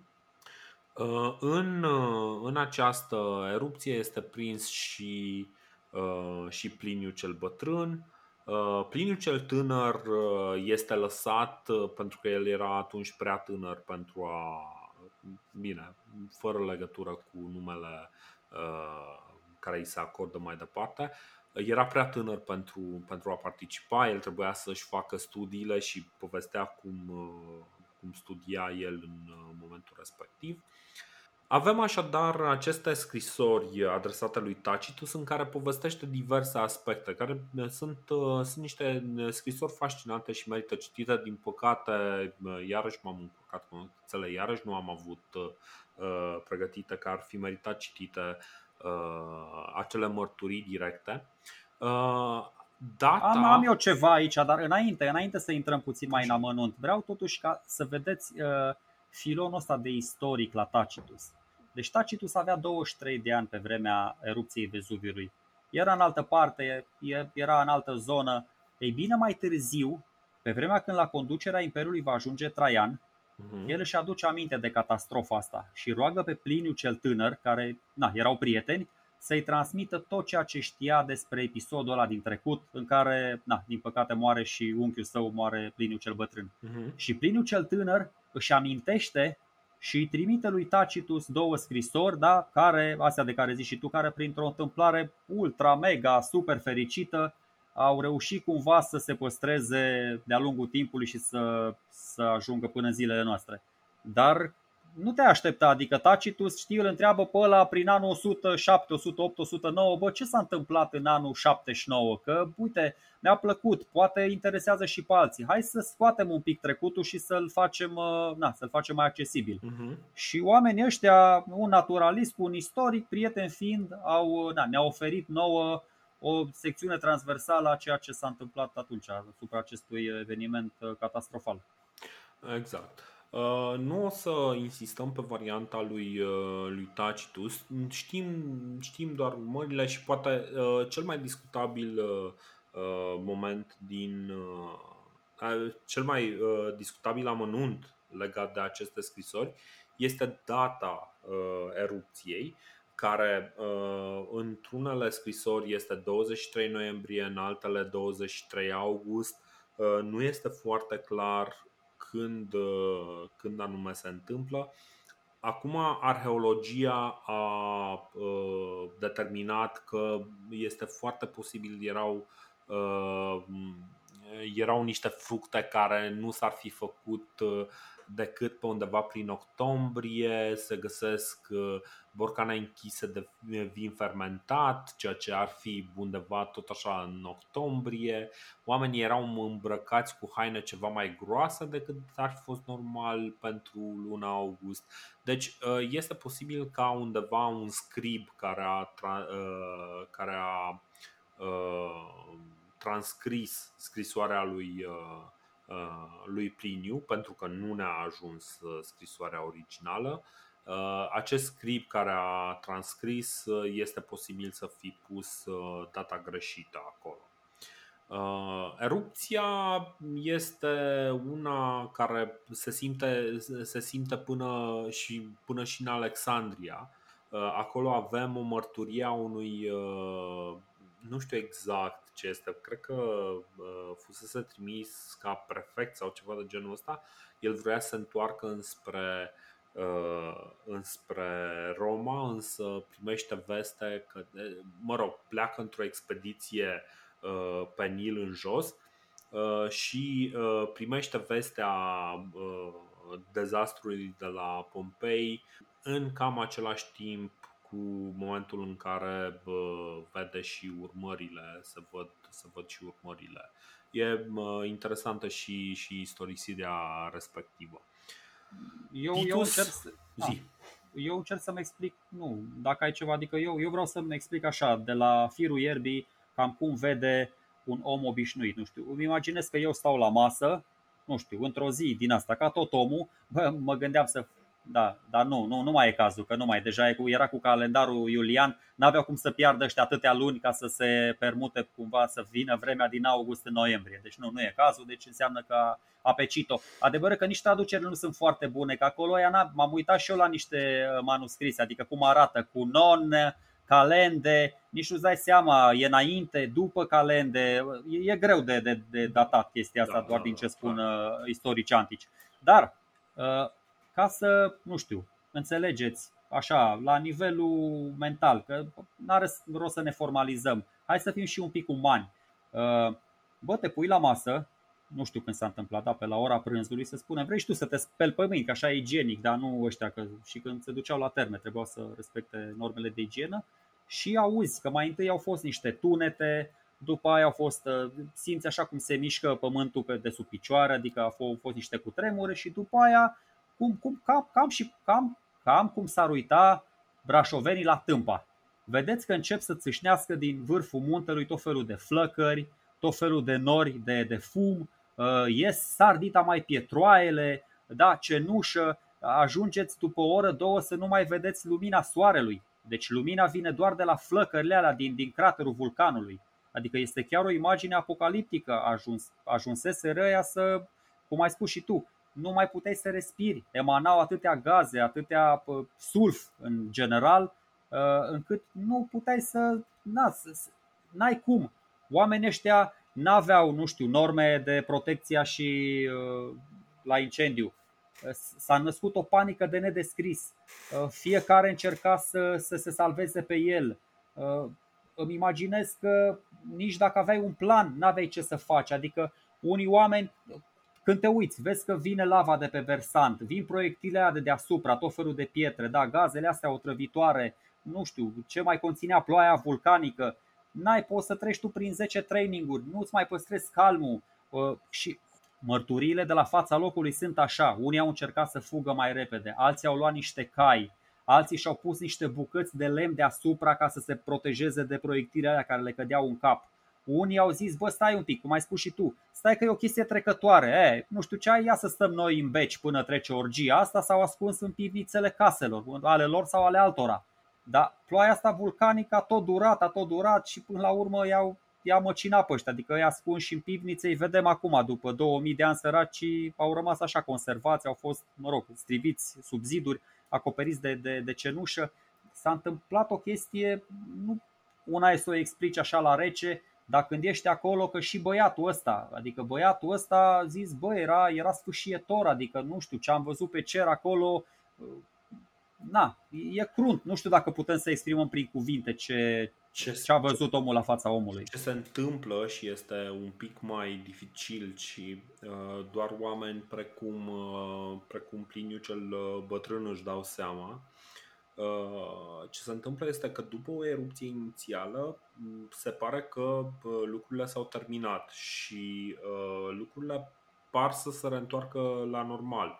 De-abia după vreo câteva ore urmează acea erupție care să definitiveze ceea ce se începuse cu câteva ore înainte. Aici este problema majoră pe care o au oamenii din Pompei. De fapt, ei au cumva siguranța și liniștea faptului că lucrurile se vor întoarce la normal. Ei cred că lucrurile se vor întoarce la normal. Asta este marea lor greșeală. A celor mulți, într-adevăr, sunt sigur că sunt mulți oameni care vor să fugă. Acum știi cum e, oricât de mult ai fugi,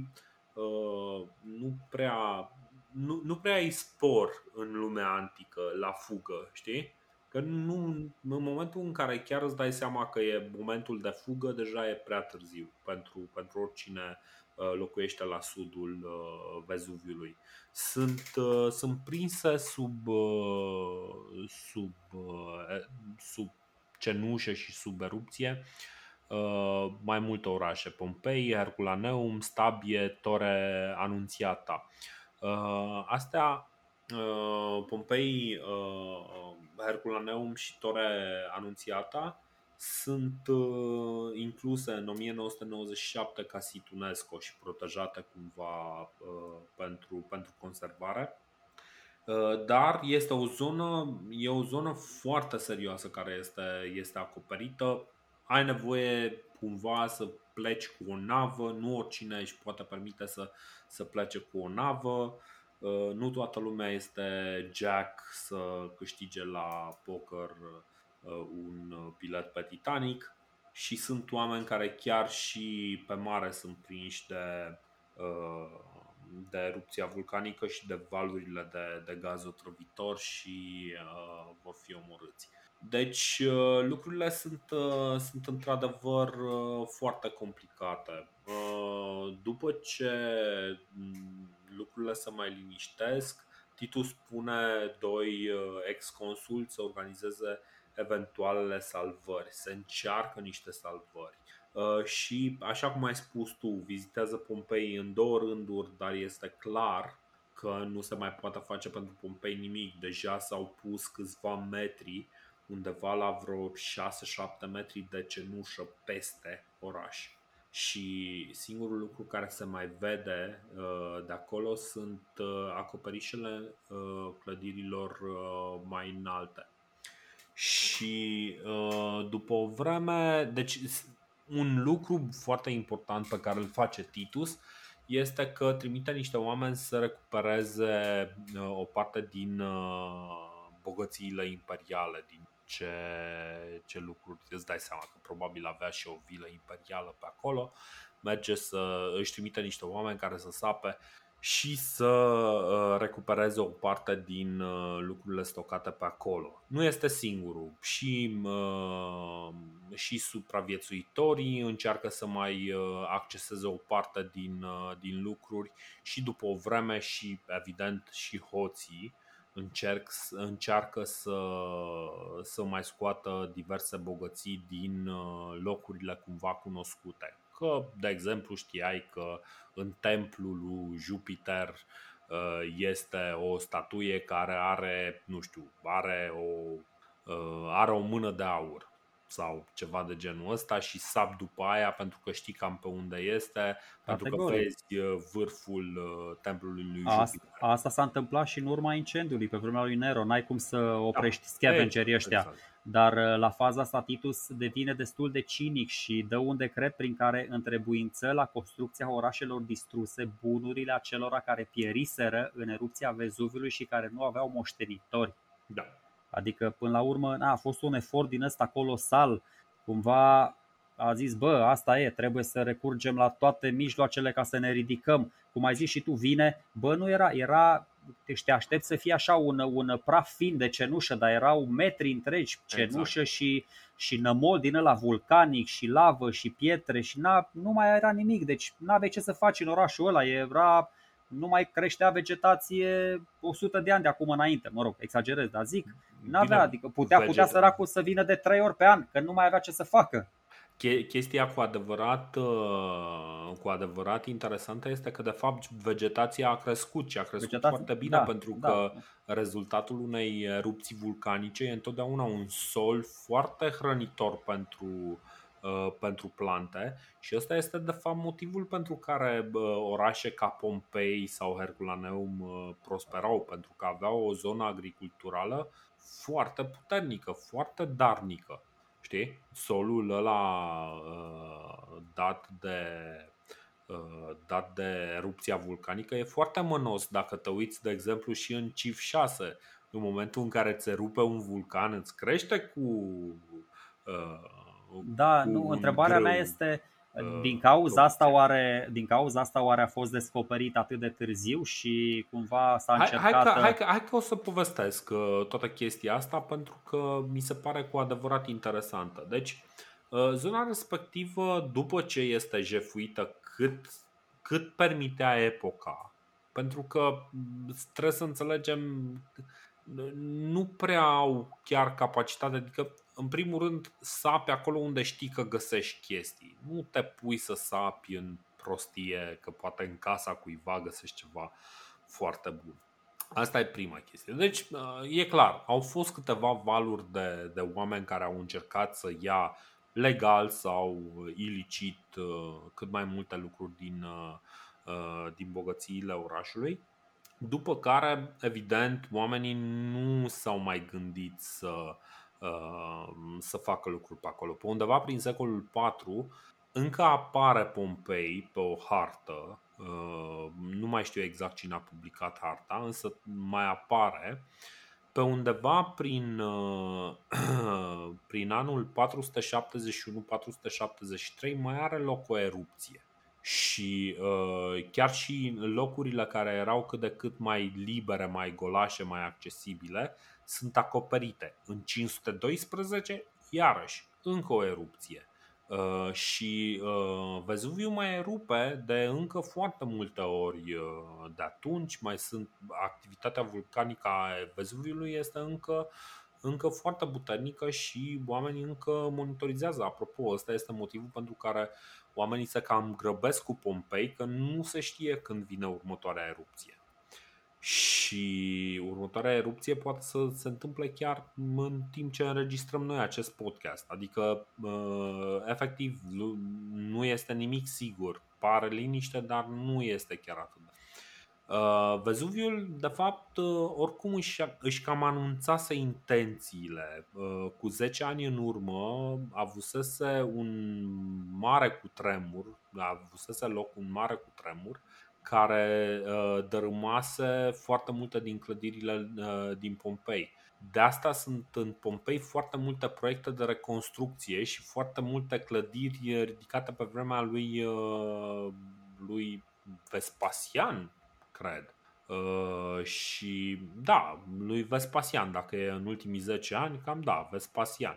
Și oamenii cumva, ok, înțelegeau ideea asta că băi, se mai cutremură. Zona aia a Italiei este o zonă care vede foarte multe cutremure, nu este ceva neobișnuit pentru ei. Erupția a fost ceva neobișnuit pentru că ultima erupție serioasă a avusese loc cu vreo 2000 de ani înainte. Deci nu prea aveau de unde să știe. Știau că muntele ăla e destul de nervos, dar nu prea știau cam cât de nervos este.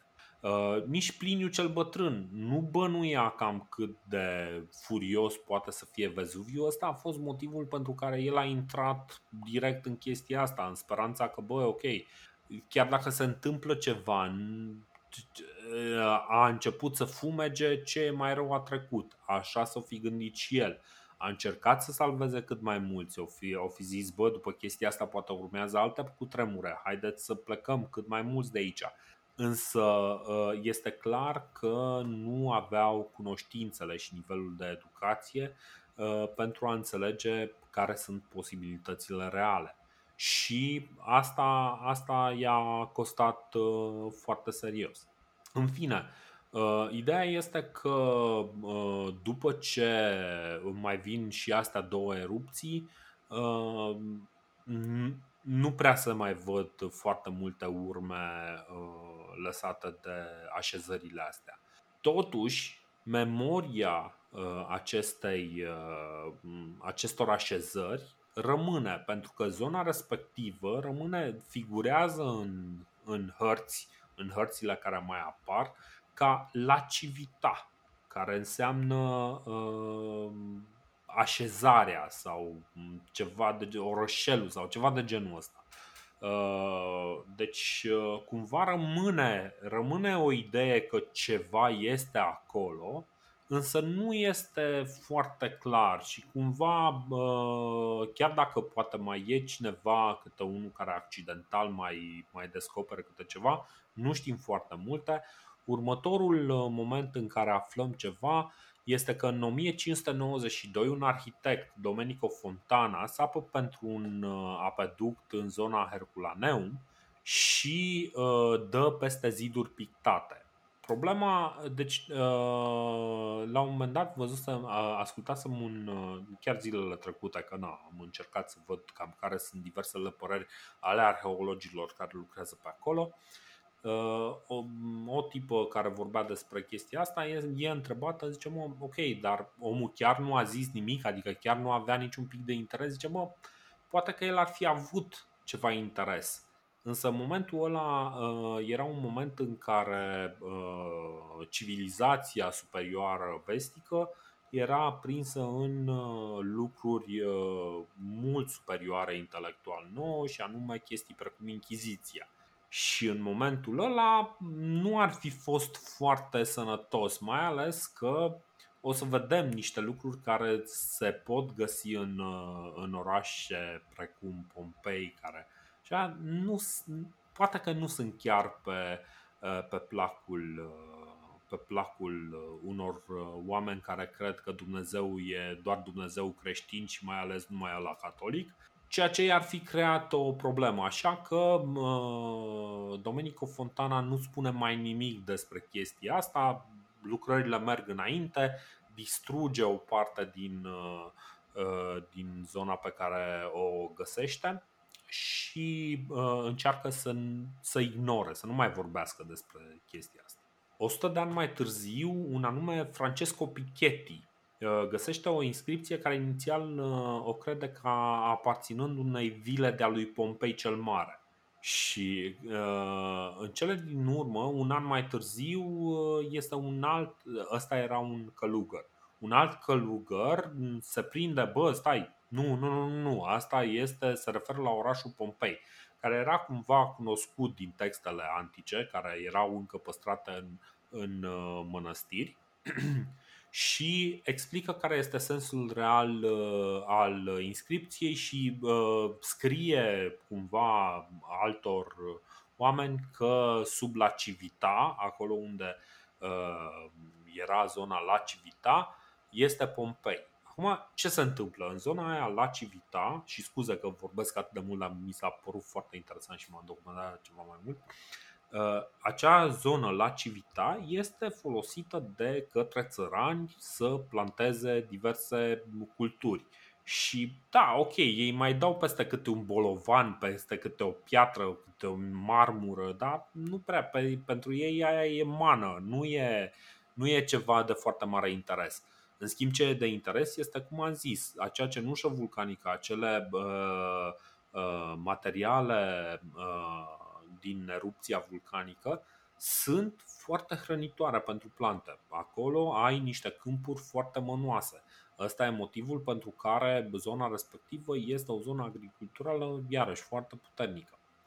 Așa că lucrurile rămân așa un pic în stand-by, să zicem, până în momentul în care regele Neapolului vrea să-și facă un palat de vară la sud de Vezuviu, pentru că, știi cum e, marile minți ale istoriei gândesc la fel de inteligent. Și acest rege al Neapolului, Carol de Bourbon, află de la lucrători că ăștia au dat peste niște ziduri pictate și omul își dă seama că acolo este ceva foarte interesant. Carol e foarte interesat de săpături, care continuă și după ce el devine rege, este numit rege al Spaniei și pleacă în Spania, numai că continuă să-i pună pe lucrător să sape în zona respectivă și chiar face un muzeu cu lucrurile pe care le găsește în Pompei. Apoi, prin 1799, când francezii ocupă Napoli, iarăși se fac avansuri la săpături. Francezii, iarăși foarte interesați și ei, după cum știm, Bonaparte aduce de la egipteni tot ce apucă. Evident că toți francezii care devin deodată expansioniști încearcă să aducă cât mai multe din mărturiile istorice. Continuă săpăturile într-un moment în care practic națiunea italiană nici nu prea știe ce este italianism sau că este o națiune. Știi? Deci francezii își dau seama de potențial, de ce este acolo și încearcă să exploateze. și de-abia, deci cumva primul pas cât de cât profesionist se face abia în 1863, după sute de ani de dezastru. În 1863 Giuseppe Fiorelli preia excavațiile și identifică, de exemplu, faptul că găurile din straturile de cenușă s-ar putea să fie rămășițe umane. Și este omul care vine cu ideea, hai să facem un amestec de ăsta ca un fel de plastelină cu ceva, cu gips, cu nu știu ce, să fie, pui niște praf, pui niște apă, se întărește, se umple tot golul respectiv, se întărește și hai să vedem forma care iese după ce o scoatem. Și ideea lui, principiul lui de a scoate la lumină ce se întâmplă, care sunt formele respective, este folosit până în ziua de azi. Bine, în ziua de azi ceva mai deștept, știi, că acum bagă ceva rășini de-astea transparente, pot să acceseze și oasele care au mai păstrat, care au mai rămas. Deci a făcut cofraje omul. Aia, făcea cofraje. Da, exact. Deci, oricum, foarte, foarte inteligent pentru, știi cum e, e primul care e cu ideea, adică știi cum e, întotdeauna în momentul în care ești al doilea, știi deja cum s-a făcut. Când ești primul și tu ești ăla cu ideea, tu ești ăla cu inițiativa, mi se pare notabil lucrul ăsta. Și ăsta este motivul pentru care în momentul ăsta Pompei este destul de plin de o mulțime de figurine de oameni prinși în momentul lor de agonie, în momentul lor ultim. Figurine care sunt construite, deci nu sunt oameni pietrificați, așa cum credeam eu acum câțiva ani, ci sunt, de fapt, golurile astea umplute cu un material care să rămână cât de cât solid. Știi? Da, mirarea mea este că totuși Herculaneum ăla e pe un drum, nu știu, e port, e într-o zonă turistică, e aproape de Neapolis. Mă mir, ok, Pompei văd, mă uit, e pe coama dealului, e cumva în spatele muntelui, poate e ceva mai ferit. Dar mă mir doar că Herculaneum a fost descoperit atât de târziu. E singura chestie. Eu înțeleg din momentul în care a fost descoperit până în momentul în care ai manifestat interes. Dar mă mir că a fost descoperit totuși atât de târziu.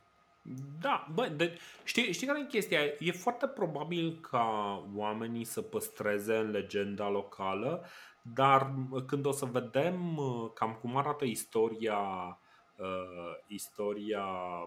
Imperiului Roman în în următoarele câteva sute de ani, poate că o să avem o explicație mai bună de ce avem această ignorare a unor localități vechi. Și știi cum e, până la urmă, după o perioadă destul de scurtă, Gibbon își începe lucrarea despre declinul și căderea Imperiului Roman, pe care declinul și căderea le plasează la începând de după vreo 60-70 de ani din momentul în care vorbim, poate un pic mai mult. Deci lucrurile sunt foarte interesante, sunt mai multe fenomene care sunt cumva se trag unul pe celălalt și lucrurile sunt mult mai complicate. În orice caz, ce este foarte interesant, dincolo de restaurarea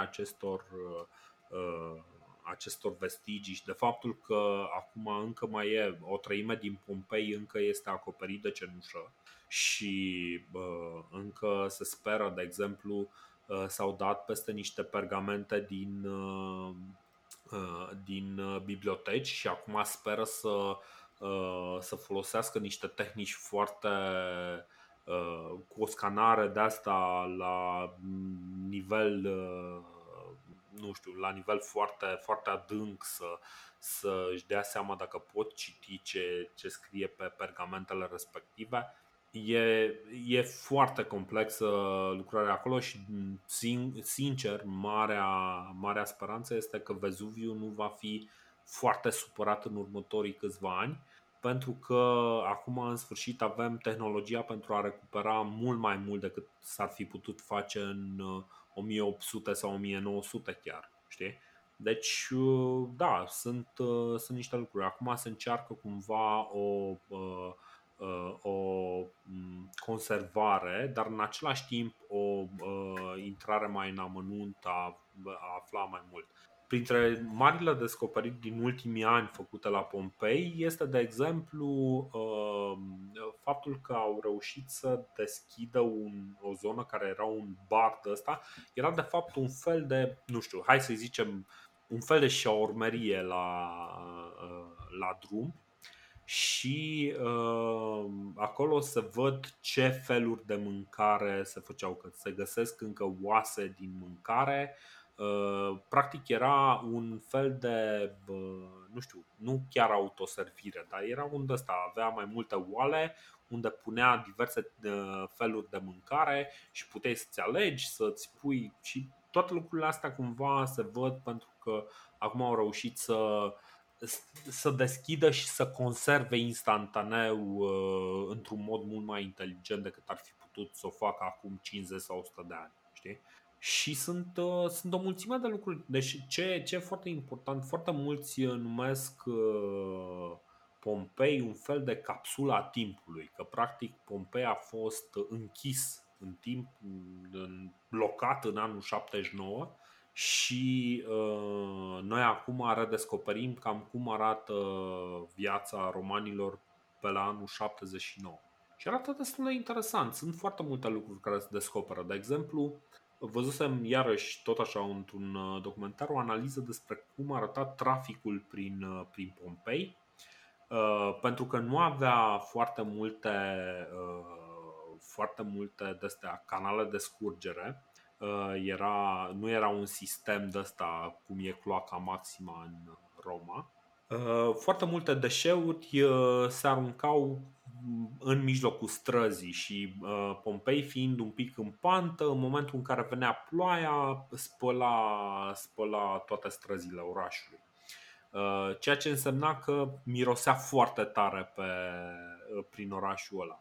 Dar, în același timp, deci ăștia cum aveau pe margine niște trotuare făcute în trepte și în momentul în care aveai o trecere pentru pietoni, aveai o piatră mare în mijloc, care era ca un fel de pod.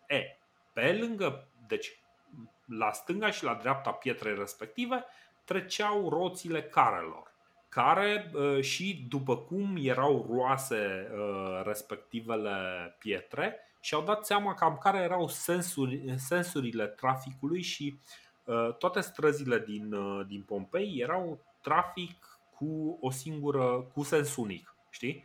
Deci toate străzile erau cu sens unic și sensurile respective erau probabil semnalizate cumva, ca practic cam cum avem noi acum, că noi acum dacă am face un oraș și am avea toate străzile cu sens unic, am avea toate semnalizate și cel mai probabil și ei le aveau semnalizate. Păi, dar și cu toată dragostea, la cât de înguste, erau destul de înguste străzile aia, n-aveai cum să, destul de înguste și destul de lungi, că am văzut și eu și cum erau trecerile de pieton și toate astea. Exact. N-aveai cum să faci pe o stradă atât de scurtă dublu sens, adică nu știu, absolut, cred că e o chestie logică. Nu, e o chestie logică, dar știi, sunt niște lucruri pe care nu prea le știam despre ăștia, dar pentru că adevărul e că, uite, de exemplu, eu nu m-aș fi gândit că există străzi practic cum e la noi, cu carosabil și cu trotuare, știi? Dar exact așa era, știi?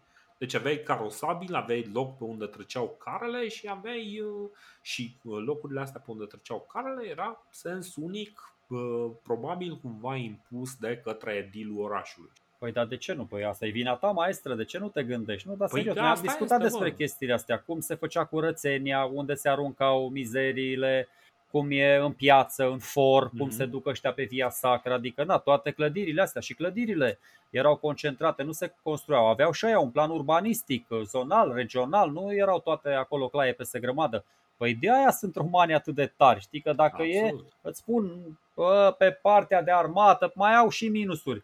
Da, pe partea de construcții, pe partea asta urbanistic, eficient, urbanistic, bă, sunt tații lor, într-adevăr. Da, adică au sistematizat orașele alea acum 2000 de ani la scara respectivă, la nivelul lor, impecabil. Impecabil, da. De aia încă mai avem. Ți-am spus, e singura chestie, foarte frumos, nici eu nu știam toate detaliile astea, așa cum cam care a fost evoluția descoperirilor. Na. Ăia de atunci, săracii, n-au știut nici ei ce s-a întâmplat, cum ai spus și tu, confruntați și cu alte manifestări mai simpatice ale Vezuviului de dinainte. Într-adevăr, s-au gândit, bă, gata, a trecut, hai să ne întoarcem, mai că nu o să mai fie, da, prima cădere de cenușă de dimineață s-a dus, exploziile s-au redus, hai să venim din nou. Și încă ceva. Pliniu cel Tânăr vede tot episodul ăsta de pe muntele Vezuvius, el le vede din colțul de vest al golfului Neapolis, adică de la Misenum. Așa, deci la Misenum era, nu da, știam. Da. Okay. Ceea ce e foarte de, păi nu, așa am și zis. Ceea ce e foarte, adică e rezonabil de departe. Eu îmi imaginez cât de crunt a fost și cât de nu știu, de o experiență din aia, cred că ăia care au scăpat. A fost și un film în care, nu știu, se întoarce unul după iubita lui și scapă cumva pe cal și când se întoarce o găsește pe asta tot așa cumva, numai cenușa îi se vede. Adică de la Misenum totuși e decent. Eu săptămâna trecută am strâns niște fân, mă rog, la țară și i-am dat foc acolo, am făcut o grămăjoară și m-am apropiat cam tare. Să nu faceți, exact, dar... Bine, a fost controlat, a fost ok. Dar asta spun, bă, m-a apropiat mai mult decât era cazul de focul ăla. E o energie și o temperatură acolo, te carbonizezi imediat, nici nu ne putem imagina. Au făcut ăștia tot felul de calcule, că depășește puterea 10, 100, 1000 de bombe atomice, tot felul de chestii. Că au simțit-o și tracii și egiptenii și ăia din Nordul Africii și nu știu cine. Și da, mă gândeam acum că dacă... erupția anterioară a avut loc cu 2000 de ani în urmă, bă, poate făcea parte cumva din cauza aia, una din cauzele neoliticul, când a dispărut epoca bronzului, când s-a stins epoca bronzului și asta era una din cauze. Mai degrabă a fost erupția lui Santorini, aia care a cauzat. Dar într-adevăr, poate să aibă și ea un factor foarte, foarte important. Încă câteva chestii interesante aș vrea să le zic. În primul rând, să nu uităm, deci în legătură cu Pompeii, lumea uită că Pompeii este un loc care are o istorie puternică. Este un oraș care are cel puțin vreo 500-600 de ani, dar poate chiar mai mulți ani în spate. Herculaneum este evident numit după Hercule și legenda spunea că Hercule i-a închis pe zei sub Vezuviu și că zeii se ceartă sub Vezuviu și de-aia din când în când au loc cu tremure, când se ceartă zeii un pic mai zgomotos. Și Pompeii s-ar putea să fie numit după cuvântul pentru triumf în greacă și să fie de fapt locul pe unde Hercule ar fi trecut cu un marș triumfal în momentul în care a reușit să înfrângă pe zei. Asta este legenda locală. Herculaneum a fost multă vreme Heraclion și a fost evident o cetate grecească. După care a intrat în mâinile samniților, iar în momentul în care au avut loc războaiele latinilor, revoltele latinilor, Sulla a fost cel care a cucerit Pompeiul și care în urma războiului, în urma succesului, a transformat, a populat practic Pompeiul cu cetățeni romani și practic Pompeii a devenit un oraș al Romei. Istoria lui Pompei este foarte diversă. Cum ziceam, cu 10 ani înainte trecuse printr-un cutremur, în urma cutremurului respectiv au fost foarte multe proiecte de reconstrucție. Erau foarte mulți bani investiți în Pompei în momentul respectiv. Ce ar mai fi? Da, faptul că cumva tot timpul ăsta, chiar și după ce a fost acoperit de erupția vulcanică, lumea a știut mai mult sau mai puțin că în zona respectivă este ceva. Că nu degeaba i-au zis La Civita și multă vreme a fost cunoscut ca La Civita, știi? Deci cumva nu este ca și cum a fost descoperit ca prin minune. Cumva se știa de el, dar nici nu aveau tehnologia sau resursele necesare pentru a avea niște proiecte de, nu știu, de a redeschide, de a curăța orașul sau ceva de genul ăsta. Plus că îți dai seama, pentru ei era de fapt doar o mare de pământ și cam atât. Așa, și ce mai vroiam să spun? Așa, niște lucruri interesante ce s-au mai găsit prin Pompei. În primul rând, și asta o să îmi cer scuze dacă sunt copii care ascultă, dar va trebui să se accepte un pic lucrul ăsta.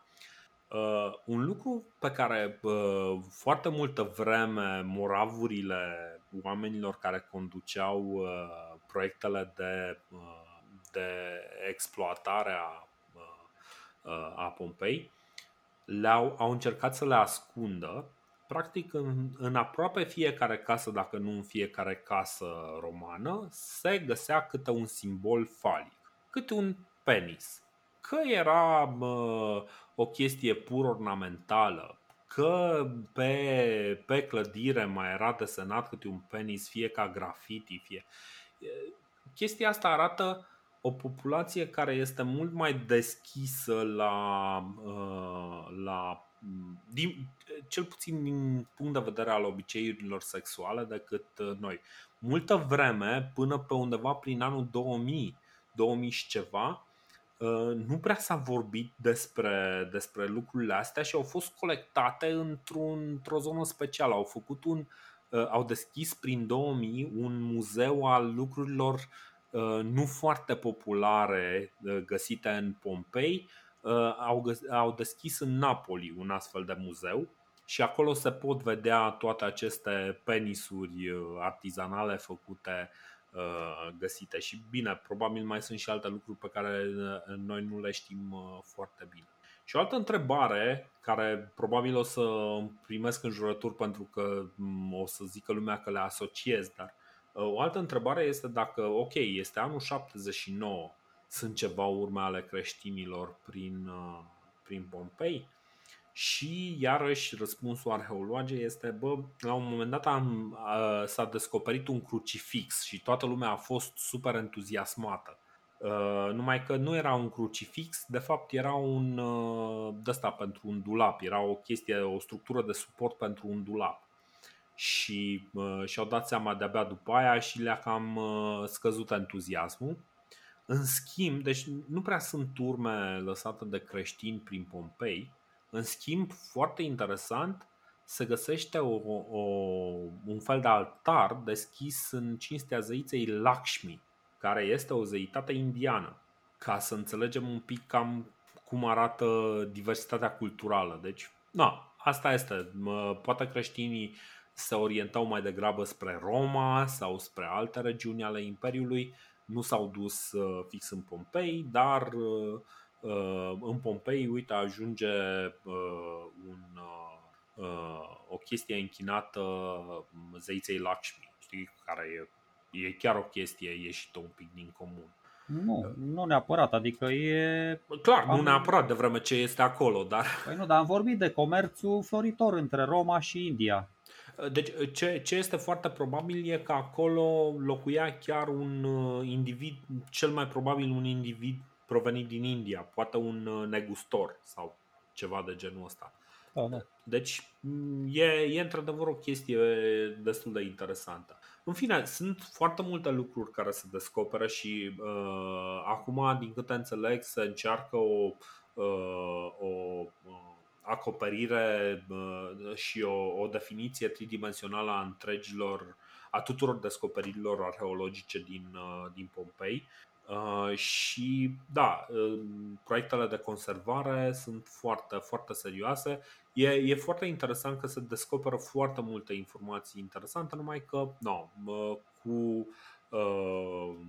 cu lentoarea pe care o are procesul arheologic și cu nesiguranța, incertitudinea pe care ne-o dă procesul arheologic, pentru că trebuie să recunoaștem că, deși ne-am fi dorit și noi să avem un oraș dacic prins sub un vulcan și pe care acum să-l descoperim, să vedem cușmile pe capetele dacilor liberi de acolo, nu avem așa ceva și este o mărturie istorică foarte interesantă pe care am dorit-o și pentru alte zone sau intervale temporale.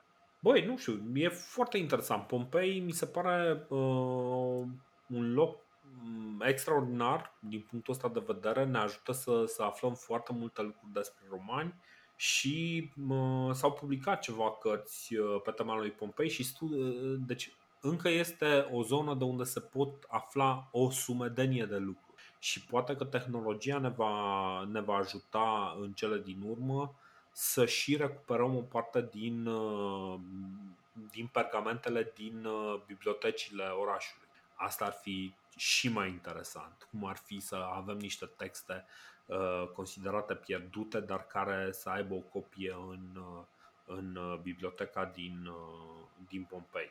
Ar fi super interesant. Dar de acord. Da.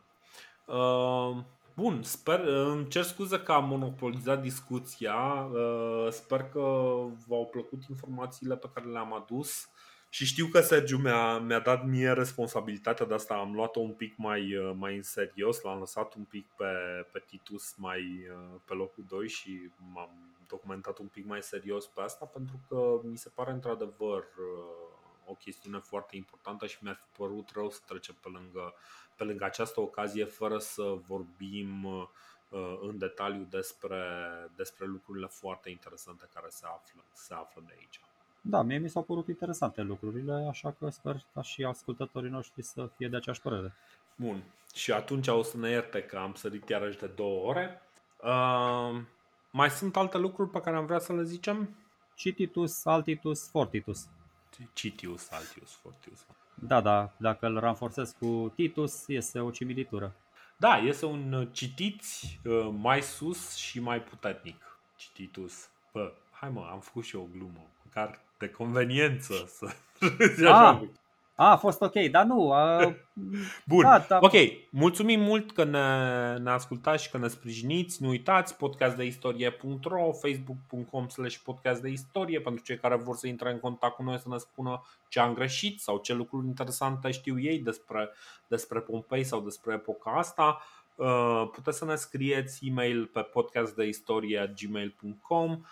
Puteți să ne sprijiniți pe patreon.com/podcastdeistorie. În curând o să avem și un playlist de YouTube care o să fie populat cu episoadele mai vechi de podcast. Vă mulțumim că sunteți alături de noi, că recomandați programul nostru prietenilor voștri sau poate dușmanilor voștri dacă vi se pare că facem o treabă atât de proastă. Oricum ar fi, noi ne bucurăm să ajungem și mai departe și sperăm că apreciați și voi ceea ce facem aici. Mulțumim și ne auzim în curând. Salutare! Ciao.